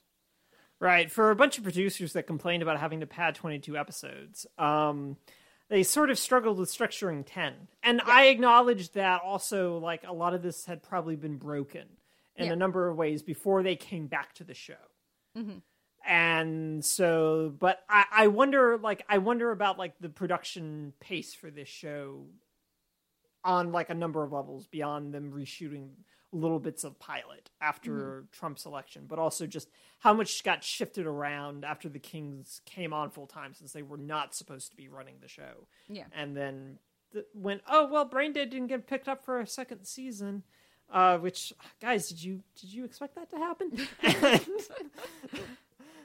so that kind of a thing. I wonder how much of that plays into what we got this season. And if season two is going to be structured in a more streamlined way i, I, I, I don't know i'm not convinced that that'll happen but we'll see Yeah.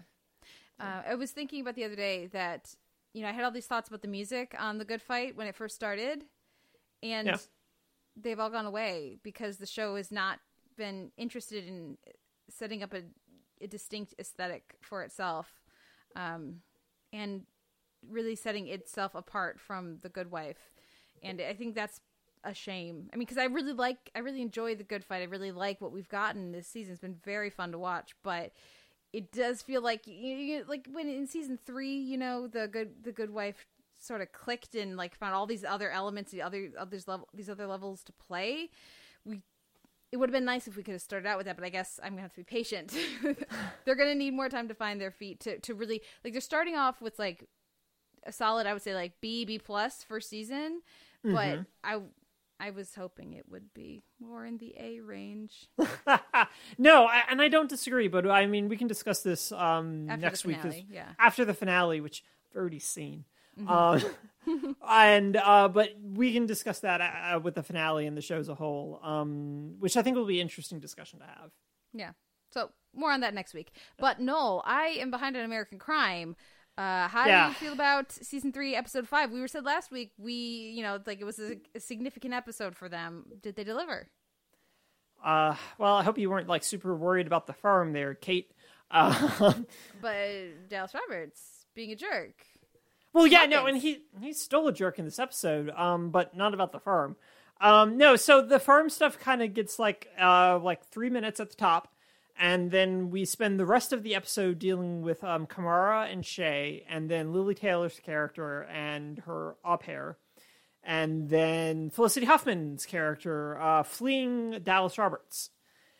Uh, Yeah, um, and so it's a good episode insofar as this is a show that is thematically sound, but we've always known that, especially this season. Narratively, it's lacking cohesion, and it's continuing to lack cohesion in that the overlap just isn't there. There's only three episodes left, so that overlap just doesn't feel like it's going to happen. And I think a lot of this just boils down to the fact that this episode in particular is driven home by the fact that women just don't have choices.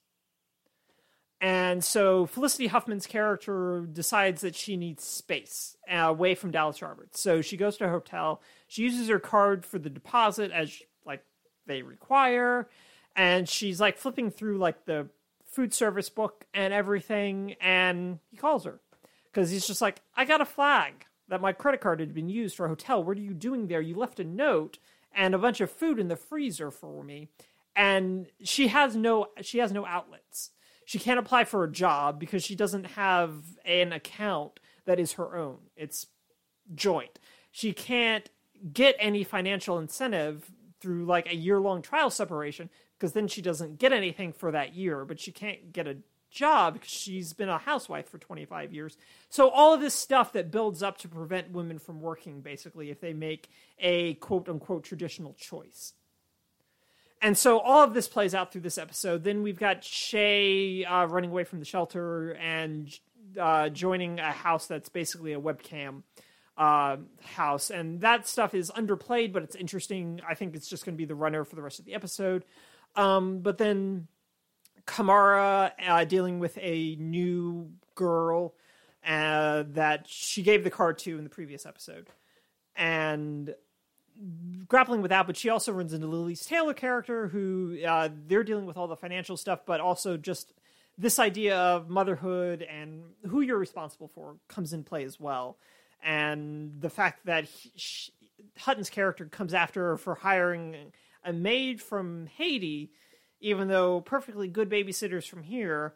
And this idea of like, what do you what what do you need this maid? What do you need this nanny for? Basically, when you're home alone by yourself, not doing anything, so you can write five thousand dollar checks that we don't have to causes and this kind of a thing. So there's a navigation of gender and economic pol- politics within this episode that's really, really interesting. But it doesn't touch on anything with the farm that we just spent half the season really grappling with, apart from an acknowledgement of the fact that the river or the pond or the lake is not an uncommon sight for this kind of behavior. But that's it. And then it just goes into these three. So it's a again a really good episode, but it's not cohering in any way that the previous two seasons really have. And that's a struggle that I'm having. And I'm wondering if just all this season was just weird production wise and they just couldn't get people together at the same time. Yeah, the the And- the, the actors. Yeah, Right, and I th- I'm I'm increasingly convinced that that's what happened. Uh, but I guess we'll see. There was still no Sandra O, so you'll be frustrated um, this week. Um, but again, it's a good episode, but the season as a whole is not cohering, and that's really frustrating. yeah. We I was remembering uh, that you know this week that last season, season two, I was very connected to those characters like right Yeah. away, and that has not been happening. Like I, the performances are good, and you know, it's hard not to connect to uh, some of the characters, but I'm not gonna remember a lot of their names. Right, and I don't remember any of their names aside from Shay, which I think is really telling, Yeah, and Yep. Kimara, but also that's because Regina King is amazing. because it's Regina King, so Yeah, right, right, right. Fair enough. Well, what about? I mean, speaking of amazing performances, Underground, Minty. Can we just like all the awards for Aisha Hinds? Like, yeah, this is this is your uh, guest actress in a uh, Emmy in a tape. drama, yeah. It Um, the whole, like the structure Please, of it. yeah. Go for it. No, no, no. I was going to say you please talk for a little while. Okay. the structure of just having it be Harriet Tubman talks to a room of white people for like abolitionists and supporters for an hour and then talks directly to camera was terrific and like and i had heard that it was a big harriet tubman episode and that she's you know she talks she gives a big speech talks like and i had heard even people saying she talks she gives a speech for 45 minutes and i, I was like you hey yeah i'm sure you guys are exaggerating a little bit but like it's a big one. Like that's what i got from it. No literally she like gets dressed and then goes and talks and monologues for an entire episode of television. I'm trying to think of any other example of that that i can remember and none comes to mind. And she nails it. The writing is terrific as well.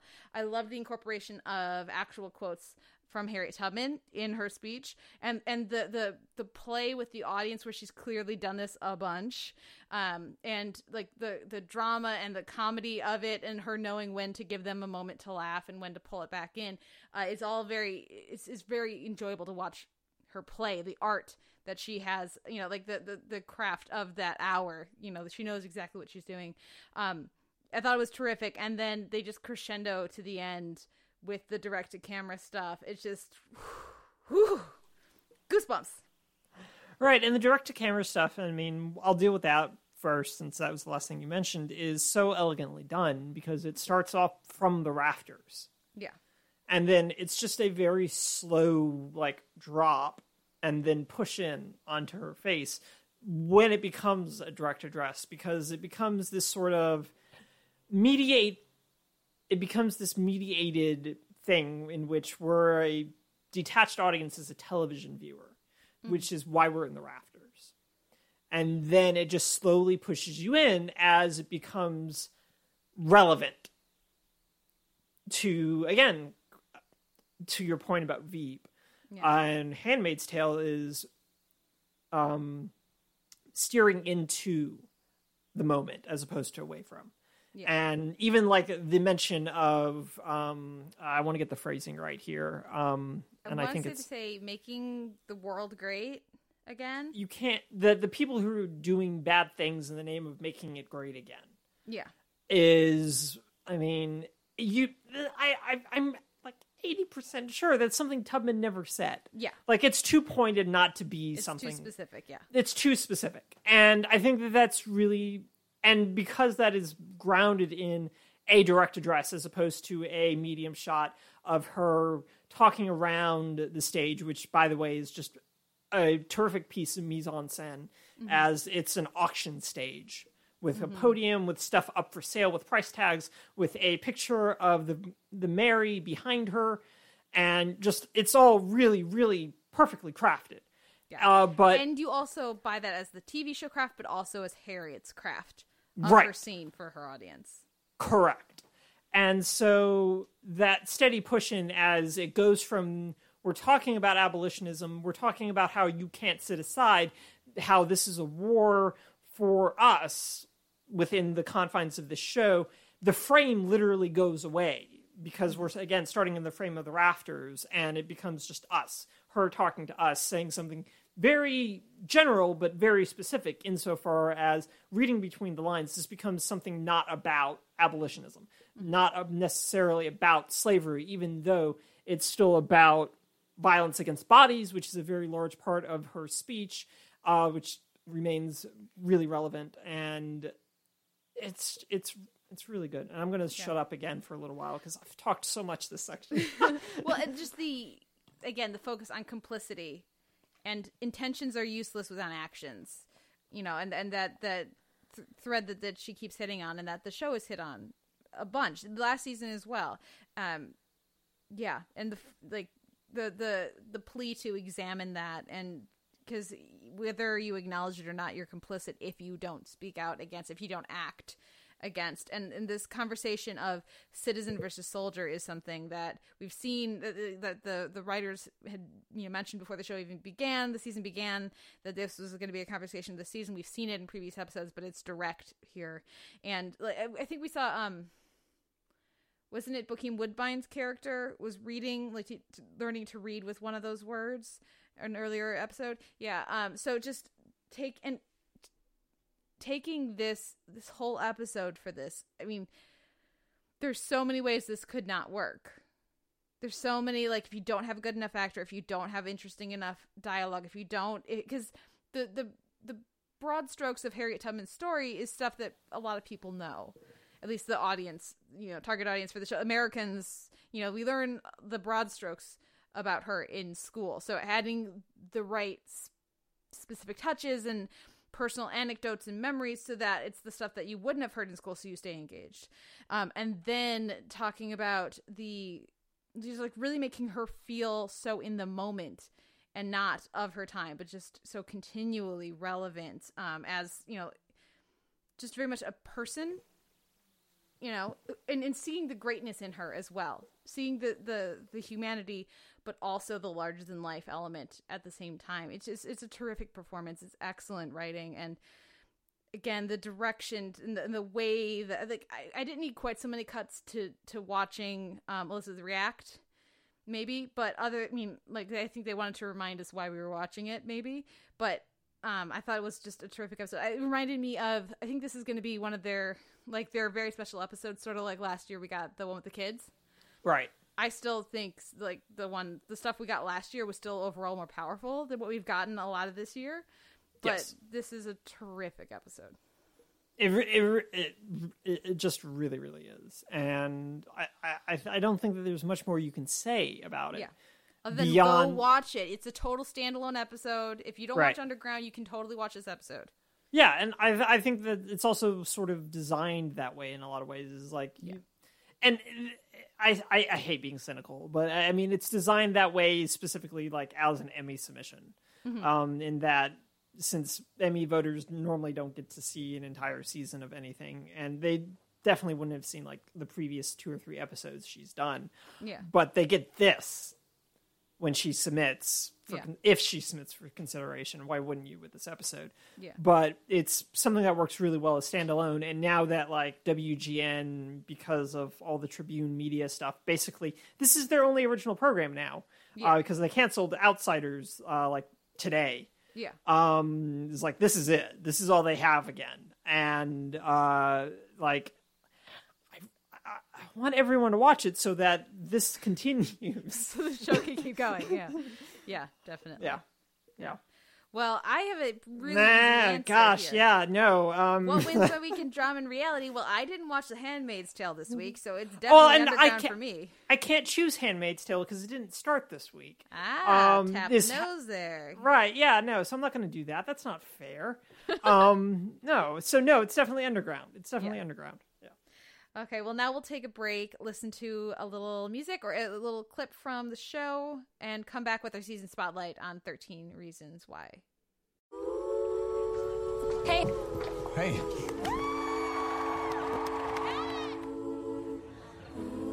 Hannah, I'm not going.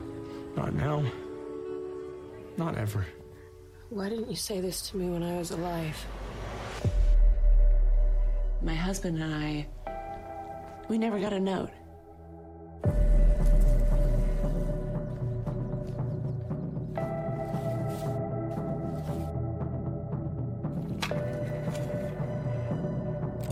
Hey, it's Hannah. Hannah Baker. Holy shit. Settle in, because I'm about to tell you the story of my life. More specifically, why my life ended. And if you're listening to this tape, you're one of the reasons why. This is a wild game of survival. Is Hannah telling the truth? Don't believe everything you hear. Whatever Hannah thought she saw, she lied about it on those tapes because she's a crazy drama queen who just killed herself for attention. Hannah has secrets, Mrs. Baker. Hannah's secrets are what killed her. Maybe I'll never know why you did what you did, but I can make you understand how it felt. You don't know the whole story. What else do I need to know? You're just like the rest of them, but I'm not. Everyone is just so nice until they drive you to kill yourself. And sooner or later, the truth will come out. This is a wild game of survival.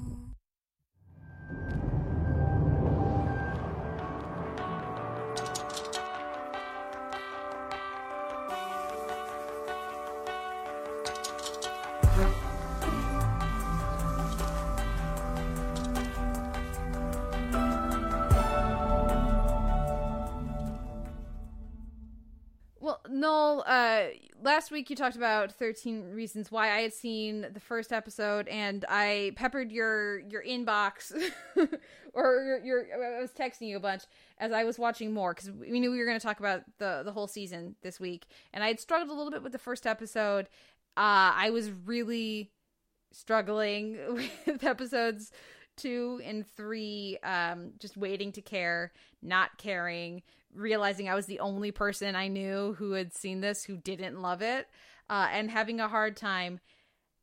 And then a thing happened, and uh, we got the Alex episode, and Miles Heizer came on as Alex, and then that was what it took. And I really ended up liking Thirteen Reasons Why quite a bit. I really, I really ended up in like there got some issues with it, but on the whole, I liked it so much, and for me, I'm, want to hear what your thoughts on this. For me, it all hinged on Alex because when we got Alex and Alex felt responsible for you know what had happened instead of just avoidancing and like blaming everybody else and saying Hannah lied, like because everybody we had interacted with at that point who um was on a tape or was doing things was all saying that, sh- that she was a liar, it wasn't true, and that it wasn't their fault. And Alex was the first character to pivot that and act and stop blaming other people and to take some blame for himself. And it was like even with Clay, Clay was also doing that, just blaming everybody else and not having any sort of reflection on maybe what he could have done. And his fear of that was I know the point. But anyways, the point for me is I was very surprised to have Alex be the pivot character for me. Do you have any thoughts on that? And am I just a crazy person for not liking it from episode two, three, four? No, I don't think you're a crazy person, and I think the Alex tape was three. So But three? he, yeah, it's it's episode three. Their naming structure is really stupid. Um, but yeah, um, he's like About the, but the he does things in episode. episode four Yeah. though especially that like change things because i think he gets into the fight in episode four yeah. um and that is like a big thing that happens as well Mm-hmm. um i don't think that it, it's weird by any stretch of the imagination um but my thing was is that i was just really surprised by how much i responded to it from the get-go. Mm-hmm. um even though there are so many problems with this show. Like i can't begin to tell you how many problems there are. But the thing is is like i don't care really because the overall scope and arc of the show makes those problems less of an issue for me Okay. and we talk about this a lot with other types of shows and we can dig into this here but for me there really wasn't like a pivot point in any way shape or form though i will say that after episode two i was getting a little hesitant because two and three cause a perspective shift Yeah. from this is very deeply grounded in clay and hannah mm-hmm. And then we start drifting a little bit into Hannah's family, to the school board, to the other people on the tape talking in vague ways about things on the tape so that they don't give things away for the audience, but they have to keep having we'll get to it. Yeah. So uh, all of that I was I was kind of startled and taken aback by that shift because I was really interested in being basically eyeballs deep in these two perspectives but the the more I watched the show, I realized was I don't want to say smart, but okay choice that was for making sure that we had a sense of how this was affecting everyone. Yeah. And I thought that was a good idea. Even if the execution wasn't necessarily the best execution. Um, but at the same time, I can't get too mad at it because it gave us Kate Walsh. And just Kate Walsh in this show is just, ah, so good. Anyway, so no, I don't think you're weird for having a pivot character at all. And I like that. And I think it's good that Alex is your pivot character because he's the only one not in denial about anything. But he's also the only one who doesn't care. And he's also there from the start, unlike the literary magazine guy who just kind of pops in and halfway through the show and he's suddenly at the big kids table, even though he's not there for the rest of the show. Yeah. In any way, shape, or form. He just kind of appears. He's like, in the background, like he Right. was on set that day, but yeah. No, Yeah. it, it was it really was about agency and responsibility. And when you had um characters like like so the stuff with I mean because because Justin is so Justin and Jessica are so centered around denial. You know, it's so Yes. that like they need to on multiple levels. yeah, so many levels. they they need to be in denial for that for the show to work. Yeah. For us to to be able to get as far as we do. Then I it was very frustrating to me. Um the like the stuff like and and also the scope eh, because of, of like the long burn of why Jessica and, and also it's a cheat to have Justin twice. That's a cheat. That's anyways. Yeah. Um but so be like okay, well he Justin did this dick thing and Jessica slapped you and stopped being your friend. Okay, but I know you're going to pay this off later on, but this is you're not earning your full episodes here. Um so I was having str- quite a struggle with that and having like I think having it was just so refreshing when when Alex not you're right not in his episode uh, like 'cause after we figured out what he did and like so we so we can actually start engaging with him as like a informed viewer in episode 4 that is like that he he really cut the tone like like it was a nice counterpoint i guess to i'm using being very musicological in my terms this week but he was a nice counterpoint to the overall vibe of all the high school stuff. Um and um yeah that was kate walsh was terrific throughout brian darcy james that like the two of them together i thought were really good and i love how how easily the show goes back and forth between them being adorable and them being just like normal married and struggle struggling with the the financial stuff with the store um to just that that broken drama of them as as grieving parents um yeah that like by the time we get to episode four i i cared about hannah in a way and and that I didn't before. And Right, because I remember you getting sending me texts about that. yeah, it's just being like, okay, yes, this is horrible. I feel like a bad person for thinking this, but I don't. They haven't given me a reason to care that this person is dead, besides the fact that she is a person who has family. Um, and I think the as it went along, like as we got to, it was I guess the stuff we got after Alex's tape felt more like distinct specific choices characters were making rather than generic high school stuff. Okay. So like the spreading rumor, you know, Justin spreading rumors in episode 1 and having a friend and then losing a friend didn't seem again, it didn't seem specific enough. Like the the um like the the stuff with Courtney was more of like I felt like it was more defined in who she was as a person and Yeah. the stuff, you know, and the stuff with Marcus and these other things too. There's a lot of um tropes and like this is this character, and this is that character, this is the dumb jock, this is the sensitive jock, this is the you know, um, but I don't know. Surprise, they're all dumb jocks. Yeah, seriously, thirteen reasons why. No, one reasons why. One reasons, and it is toxic masculinity, right? Yeah. That's Yeah. the entire thing boils down to toxic masculin- masculinity. Um, like seriously, almost every single tape, and the damage that inflicts upon people. Like I guess not Mm-hmm. No. Courtney's tape. No, not Courtney's tape, and uh, definitely not like not um, Sherry's? Sherry's? tape. Definitely not Sherry's tape. Sherry's tape is weird in a lot of ways, um, uh, but uh, in that it doesn't fit with everything else in Yeah. a lot of ways. But it's still significant enough. Um, Mm-hmm. But no, no, no, no. I think you're right in that a lot of like the jocks, even as they sort of try to define them, Mm-hmm. like outside of that window, still feel like high school types Yeah. and I, I I think some of that is just sort of uh, like left over from the novel, um, probably. Um, I haven't read it, um, I should say, uh, but is that it's just it, it, they're tropes without really getting too breathed into, which is a problem when you're doing a 13 episode television show that should have been like eight. Yeah. Um, but they couldn't give up the they couldn't give up that ghost of oh 13 tapes. 13 episodes. 13, 13 episodes. Mm. Uh, even though then the naming structure for the episodes are t- tape three, side B, which doesn't make any sense when your Yeah, on-screen yeah. title cards say eight. Yeah. Yeah. Doesn't work that no, way. it doesn't. doesn't anyway, work. I also But- with with Alex watching him feel like you got a very strong sense of him feeling trapped and powerless. like, Yeah. immediately, like with why he was spending time with the jocks.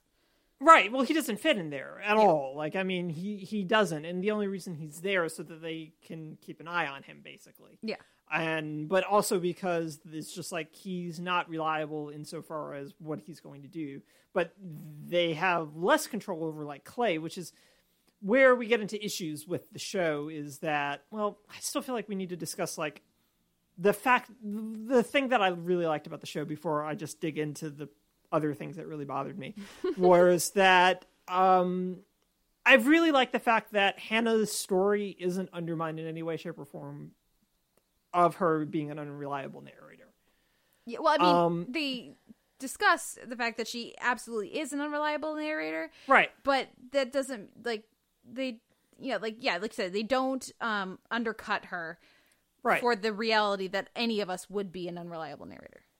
Correct. And also just to the point where it doesn't matter that she's wrong insofar as she perceived these things this way. Mm-hmm. In a lot of instances, in other instances, she's very much not wrong. Yeah. But certain things she's wrong about, but it doesn't matter because these things built up. Yeah. And so, regardless of if she's lying, it doesn't matter mm-hmm. because this is this is everything that contributed to the end result of the show making us watch her kill herself in the bathtub. Yeah. Really unceremoniously making us watch that. Yeah. And um, God, those last few episodes just really kind of ramp up that uh, Yeah. uncomfortable factor, don't they? They do. uh, which is why when you were like watching the show and the initial thing, I just kind of went, yeah, yeah, yeah, because I I'd seen those episodes except for the finale, Yeah. uh, and I was just like, uh, well, get back to me at episode ten, Kate. um, how, how you feel about things in episode 10. Um, but no, so like Hannah's story gets told, but it's not like undercut's a much better word than undermine by any, anything else that is like the truth of the matter type of thing. It doesn't it doesn't d- diminish what happened. Yeah. It just indicates that if people just communicated a little bit better and also just weren't high schoolers. Yeah. In a lot of instances. Um not all instances, but in a number of instances. Yes. Um or in in other instances not suffering from toxic mas- Yeah. masculinity, whole hog Yeah. um, that all of this could have been avoided to certain degrees. yeah. And I think that that's really what's significant and important about the show and why it's ultimately why it's good is that Hannah's story gets told through Hannah, not through this weird investigation that Clay conducts or anything along those lines, uh, because he's obsessed with the truth, but it's just, it doesn't matter because this was the end result of everything that happened, regardless of whether it was true or not. Yeah. And I think that's really important. Yeah. The the fact that these are all teenagers, I think they also do a good job of selling that there is no reason for most of them to like to keep this a secret.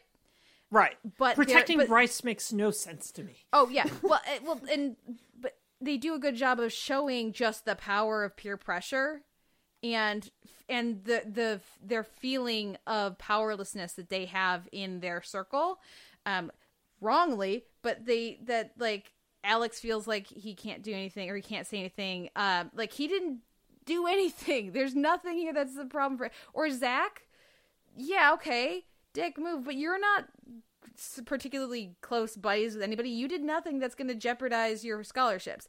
Ryan. Ryan. Again. yeah, exactly. And and like so so I for me at least they did a especially earlier on they did a good job in showing how and like with Jessica obviously she's traumatized so she she's trying to deny all this so, so she can cope. But like they they did a I think a good job um of of really establishing that and then turning it in a satisfying way. So you have like why are we protecting the rapist? I'm not gonna right, which is where Ryan comes in, but it's still just like, Ryan, why didn't you just say anything beforehand? Yeah. You weren't in that much trouble. You just printed a poem that you weren't supposed to. Yeah, yeah. Well, and and this idea of him being petty and being angry and having his thing shut down, so wanting to like lash out at Meh. Clay. Yeah, no, you didn't buy it. Not really, but it's just it, it boils down to the fact that Ryan just shows up way too late. Yeah, that's true. That's true. Um, but I mean, I really like your point about like them like dr- circling the wagons, for want of a better term. Mm-hmm. My problem was is that they kept circling the wagons over and over again. Way too well, and that's part of the problem of having this take the place over the span of several weeks. Though I thought they also handled that better as the show went on, and I, I Yes. really liked. I mean. We love Hannibal. Of course, I liked the stuff with him visualizing and imagining and projecting Hannah there with him and like how it was messing up. I thought that worked better to sell why he was spacing out the tapes. yes, But like early on, no, no, no. Can, like slam those first like three or four tapes into one evening, and a lot of this works a lot better. Yeah, no, and I mean, you and I discussed this a little bit when you were watching the episodes. Is like, like within the novel, Clay listens to all of these in a single night, Mm-hmm. and which makes sense when you've got like a novel to work through. Yeah. Um, but when you've you're dedicated to the 13 episode model, Yeah, um, spreading it out, I think again, like do three and four as like a two episode chunk. And you're golden. And then this idea of this trauma that Clay keeps discussing endlessly um, makes more sense. And it d- doesn't feel like everything's running in circles as much as what happens with this show is that everything ends up running in circles in part because I don't want to talk badly about Tony, but Tony's the goddamn worst. See, Tony's awesome, but he's the magical, magical uh, game mechanic helper guy who's definitely not in high school. Like, way too old looking, and like, nobody believes him. Like, he doesn't exist at all. Right. And it's it's just ridiculous because he's just like you just need to listen to the tapes, even to her parents. Yeah. it's just like I can't really tell you. You just got to listen to. 'em. I'm just like Tony, that ship has sailed. Yeah. Yeah. just say what's on the tapes. and don't take him rock climbing. don't bring a bring a really emotional guy to a cliff. That seems like really bad ideas. Um, but Tony just isn't developed enough as like a character, like you were saying. He's just this guy who delivers the tapes and just tells people to keep listening to the tapes or I will end you. Yeah. He doesn't say that, but it's just like, what does he do if they don't listen? yeah. yeah. But it's all neither here nor there. Is just like the dramatic arc of the show, like ends up needing that fill stuff in, like the stuff with her family, the stuff with Clay's family, even, Mm-hmm. and his um, overprotective mom, but way too lax dad. yeah. It's just like it's fine, honey. I'm just gonna keep talking about my college English classes. like maybe you're right. Maybe there is something wrong. It's like Will Doy. Good morning. I'm glad you've woken up. Uh, yeah. How do you think they pulled off? How how do you think they did on Clay's tape, and the fact that he didn't do anything wrong? I knew that he hadn't done anything wrong. As did Um, I. Right. So like it that became an issue in watching the show was I was just like I know Clay didn't do anything. I know you're not going to change it because you don't want to compromise your protagonist like this. So I'm just going to wait for I guess 11 episodes to find out that he didn't do anything. But the thing is, is like I don't think that he didn't do anything insofar as he's just oblivious. And he's he's he doesn't understand what's happening and he's he doesn't he doesn't have social cues um and he doesn't see signs basically Yeah.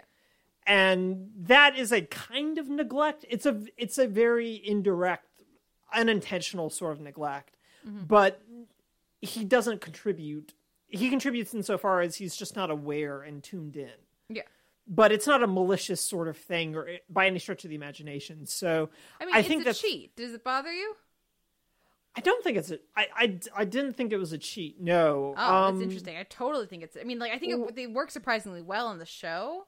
Yeah. but like here are these all these people who did these things that that caused me to kill myself he didn't do anything and the inaction i guess is like the idea but and, and, and even she says no really this tape is much more about me than it's not really about you. Um right. but you know you're the protagonist and we don't want to have you actually have done anything too bad because we like you and you're the protagonist.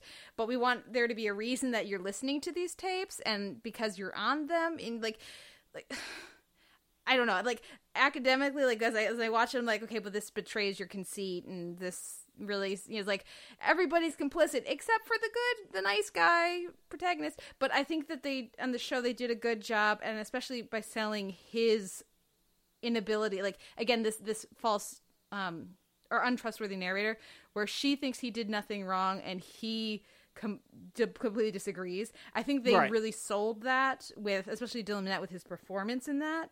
Um because like when he's saying i shouldn't have let like so you should have dis- you should have like not listened to her not done what she wanted and traumatized her further is what you should have you know like i, th- I thought that they actually sold that surprisingly well because when i found out that he act- actually hasn't done anything um wrong i was like oh well that's a cop out. So i was surprised. I thought that they actually okay but it's interesting that we have that different take on it.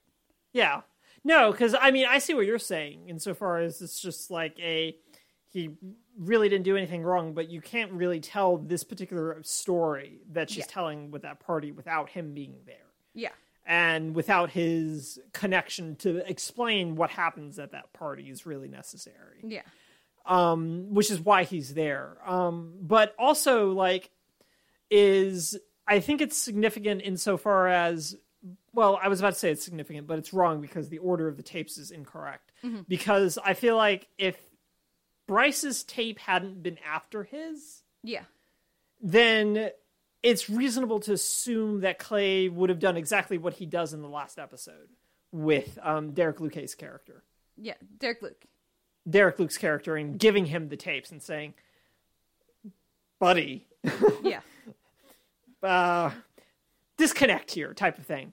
But because Bryce's character, Bryce's tape comes next, and Bryce is never ever going to hear these tapes because he's Bryce. yeah Um, is is it feels a little weird structurally, but yeah, I I th- I think the show makes Clay negligent but not complicit. Yeah. I agree. so yeah, yeah.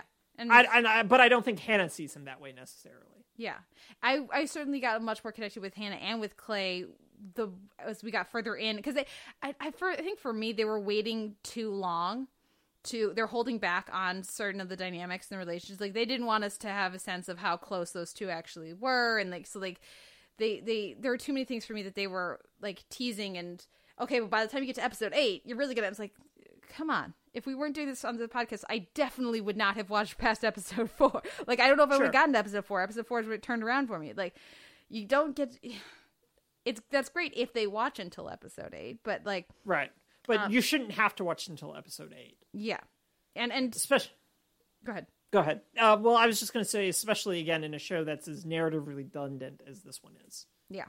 Um what do you think about uh about about the the like the extra stuff, I guess, f- compared to the book. We haven't read the book, but like all the stuff they added in with the school board and the parents. Like I really like the stuff we got with the parents. Yes. that was terrific. Uh, I don't. We didn't need the school board stuff as far as I was concerned, but I did like the little glimpses we got of the teachers because that like I I like that they do show even just as like in part of the kids' world. This would really affect those teachers too. Right, and I, I think that's a really good point. Is that Steven Weber popping up to complain about the school board on a lawsuit? While as much as I love Steven Weber, that is a waste of Steven Weber. Yes. um, and uh, that that stuff never really materializes until too close to the end of the season to matter, which timeline wise makes sense, but narratively, dramatically, just is like really frustrating to just go. Okay, again, we're waiting until episode eight for the trains to come in. yeah. Um, but like I like I sort of said at the top, like having the parents come in and but also having the teachers as like part of this in a couple of ways, especially like um Keiko Agena's uh, communications teacher, ironically, um, uh, weaving in and out and being kind of pivotal to a number of things inadvertently because of the setup of her classroom. Um, I think is really good, but also to your point, like this is something that would have disrupted the school in any number of ways, and I like that that's an element of the show, um, and it provides it provides some sense of tension to everyone's circular conversations about what to do about Clay Yeah. um, in that there's this thing that they have to deal with, but they don't know how to deal with it until again, like episode six or seven, when they have frame him for having pot in his bag. Yeah. Um, as if that would stop him from going to the school. At Well, and, and seriously, like, um, why don't you fingerprint it? Right? I didn't That was my it. thing. I didn't touch it. Just like I did not touch this. Dust it for Please. prints. Like his Yeah. mom's a lawyer. Come on. Yeah, right. I had the exact same thought, and but I also watched these episodes like a week before they came. Most of these episodes a week before they came out. Yeah. So I was just. It's been like um, Yeah. like well half a month, but no, I had that exact same thought. I was just like, this doesn't hold up exactly. Yeah. Um, It's the kind of so- plan that I can see those people thinking was brilliant. Right, and they do think it's brilliant. They think it's a great plan, and it's just like you're the president of the student council. You're not the sharpest. You're not the sharpest tool in the shed. There, uh, guy whose name I can't remember. Marcus? Marcus. I want to say it's Marcus. Yeah. Um. Yeah, it's Marcus. Um. So yeah, Yeah. yeah, it's Marcus because Zach comes next, and Zach's the sensitive idiot. Um. Zach's the one we're supposed to like, except that he has the exact same entitled bullshit as Marcus. So Right. like why is to like you more because you didn't I guess because you didn't physically assault her. Instead Right. you just you know like Emotionally, emotionally abused her. abused her. Right. Yay. Yay. Uh, so no, but I, I I just go back to the fact that Kate Walsh is just really really good, and just burrows in really deep to this grief, but not in like a really showy, flashy sort of way that would have been really easy to do with this Yeah. kind of a role. Uh, so instead, she's just she allows like costuming and makeup to do a good deal of that. What otherwise would have been done for acting to handle a lot of that and then just like goes really good on just dealing with this kind of whiplash of grief that happens that feels very believable and very distinct but it's also like I really feel like the best I've seen her in a while. Um, and again, it it was it ended up being necessary, um, and a real relief from dealing with the Keystone Cops. yeah, Yeah. The um I really like the scenes with her and Dylan Minnette. I thought that they played that stuff so well. Um I really liked um just the casting of Wilson Cruz as the lawyer. So we have a my so-called life connection. I thought that was brilliant and they don't really draw attention to it but that's why he's there guys that's not a coincidence um because it's a nothing role but you know Yeah. um yeah i thought that was really well handled. I really liked the way that they incorporated Skye and hinted at a whole other backstory um without over i don't think they they, i don't think they like overemphasized that too much. I thought it really worked and made sense. Um and uh yeah and, and if they do a season two i can see why they might want to. I don't think they necessarily should but um I could see like you could see like all the casting of the parents. They like really stack the deck with all the parents so that if they want to do a season 2, they have a lot of really good actors to work with. um which I thought was funny. But yeah, I, I liked the way that they handled the introduction of that character like throughout the season and ha- have the lesson he learns sort of be there's somebody else right in front of your face who's in a lot of trouble, who's having a really hard time. Learn from this and reach out to them. But also recognize the fact that you're having a hard time as well. Yeah. is I think really significant as well as how he frames coming up to her is I'm not okay. Yeah. And you kind of seem not okay too, even though I don't he doesn't say that and I don't Yeah. think uh it's even betrayed like in his performance really. Yeah. But it's implied, I think, in a lot of their exchange it's built up through their exchanges that this is something that they both need. Yeah. Yeah, certainly. And then that this is the same thing, history repeating itself, you know. Right. Um, yeah. So I thought I thought that was was all very well handled. What do you think of the various cliffhangers that we got? Eh, um Do you care? Not particularly, no. Okay. Is I know that's a really sad thing to say about a kid shooting himself in the head, um, and missing apparently, which also God that kid. Um, so no, and I don't really necessarily care about like um again, it's just I don't think that there needs to be a season two. Yeah. And so this idea of there being a number of cliffhangers, I just uh, no, I, I, I, I don't really care, and um, I, I, I just worry about Mark Mark Pellegrino and showing up for three scenes. Yeah. Um, in between, I guess Supernatural. I don't know. Yeah. Um, so yeah, I just I, I I don't need another season, and I so the cliffhangers don't really like didn't really register really Yeah. for me. But what did what did you think about them then? Um, I I mean I I thought the like because I knew what was going to happen before I was watching it. So knowing where Alex was headed while I was watching it, um, I thought they did a really terrific job of threading that character through and you know showing where he was headed. Um, as, as soon as he's the one person so relieved to testify as soon as his father arranged it so he doesn't have to. That's the straw for him. Um, i thought that that worked uh, really well. Um, the the stuff with uh, bryce being so clueless and um so uh, like just and like like the, i thought they did a good job of having like a genuine like hey buddy why aren't you talking to me? Because like he just doesn't under like there's no connection in his brain of you know this thing this thing you did is horrific and obviously i never want to see you again. Um i thought that that that worked uh really well. And like this idea that if they wanted to make a season of will bryce get off? you know they could. I i don't want to see that No, because that story just isn't. That story just doesn't go well. No.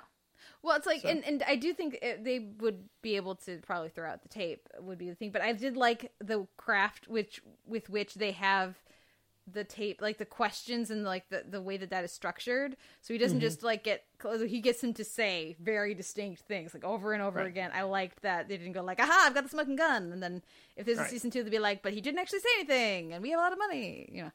Yeah. Uh, yeah, I appreciated that. Um, I also liked that they throw the metaphorical book at Mr. Porter by making us hate him. Um, by the end. Um, I, I appreciate that they didn't go out of their way to make him su- super sympathetic, other than I guess giving him a wife and a baby. But like, like they having the tape of his conversation with Hannah and like, no, you did a really shitty job here. All this, Yeah. like, I appreciated that, and um, yeah, I guess I I- you know, like it felt. I like that it didn't feel quite as tidy. Mm hmm Is Which is it- why there doesn't need to be a season two. Oh yeah, I absolutely agree. There doesn't need to be Yeah. a season two. Um, I know. Yeah. but I'm yeah. just saying, like, the lack of tidiness is a selling point. Yeah, yeah, yeah. Though you know, then we'll never know what happens as they drive that beautiful cherry red car into the sunset. Who was in the back seat with them? Because I think I missed that. It was, Was Tony's boyfriend. Tony's boyfriend? Okay, I thought that's who it was. Yeah, yeah. Oh, and Skye isn't back there too. Okay. Yeah. All right. That makes sense. But no, I don't really. God, why are they going off into the sunset? They're not, but it's like the middle Yeah. of the day, but still. yeah. uh, any final thoughts? Any other little moments you wanted to mention?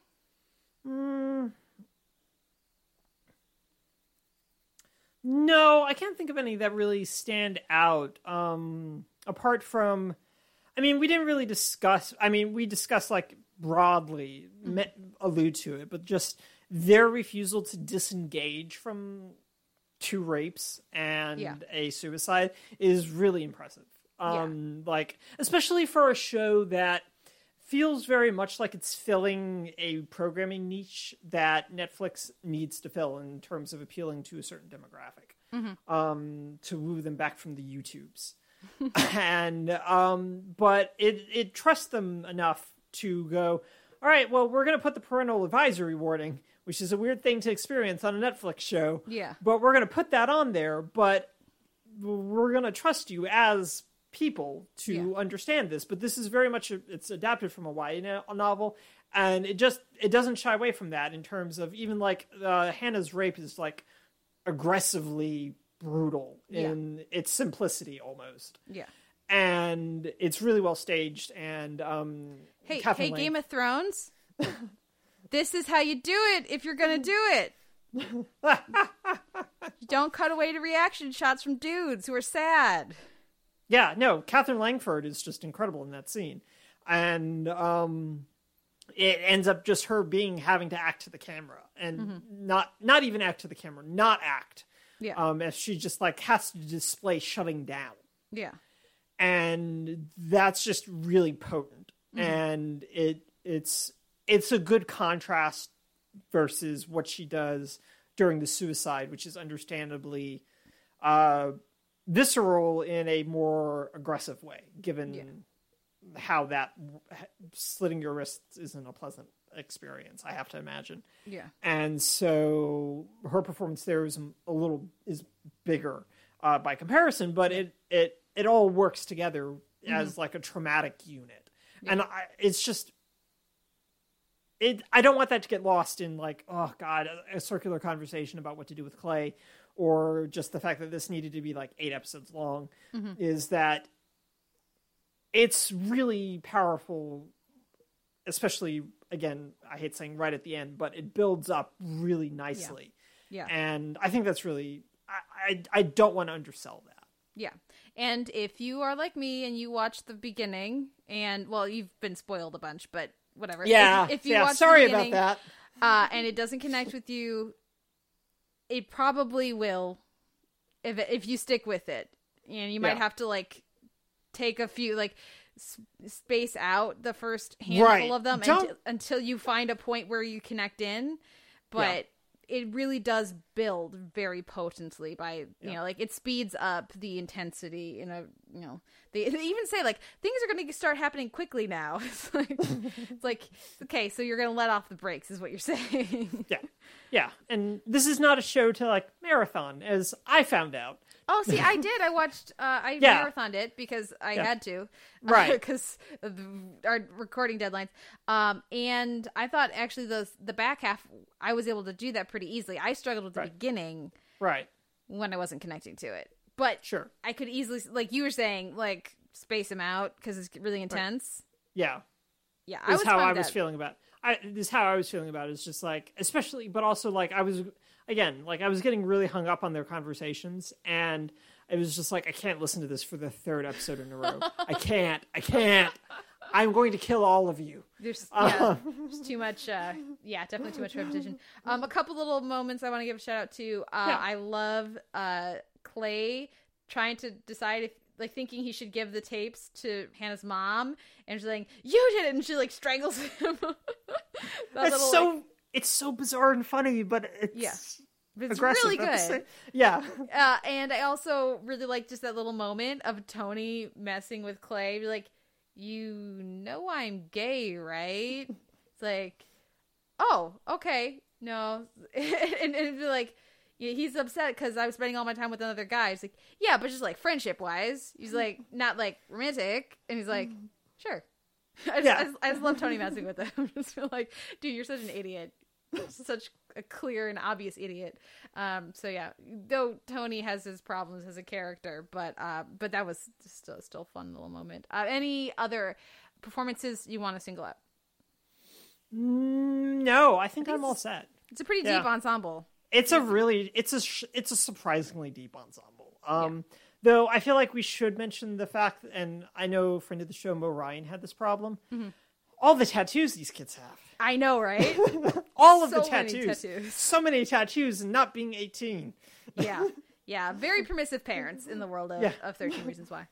Well that will wrap up our discussion of the hopefully only season of 13 reasons why. Uh, a few show notes here at the end of the episode. You can find a post for this episode up at theteleverse.org the website for the podcast. You can also email us theteleverse at gmail.com you can like the page on facebook start, a start up a conversation there. You can find us on itunes with an m4a chaptered feed and an mp3 unchaptered feed. And we're also in stitcher where you can rate and review us in both places. And then we're both on twitter. I am at the televerse and noel you are At Noel or K, you can find Kate's writing of Veep over at the AV Club, and you can find find, noel's write up of the good fight finale over at tvguide.com and Woo! then when when, do, when does uh, uh, flash come back uh, end of the month, like End of the month. twenty fifth. so soon soon Yeah. you can find Soon. uh, Noel's writing about the Flash. Um, so that will wrap up our episode. Thank you, Noel, as ever. It's been a pleasure. Yay! Yay, go team. And thank you all for listening. We'll be back next week with another episode of The Televerse.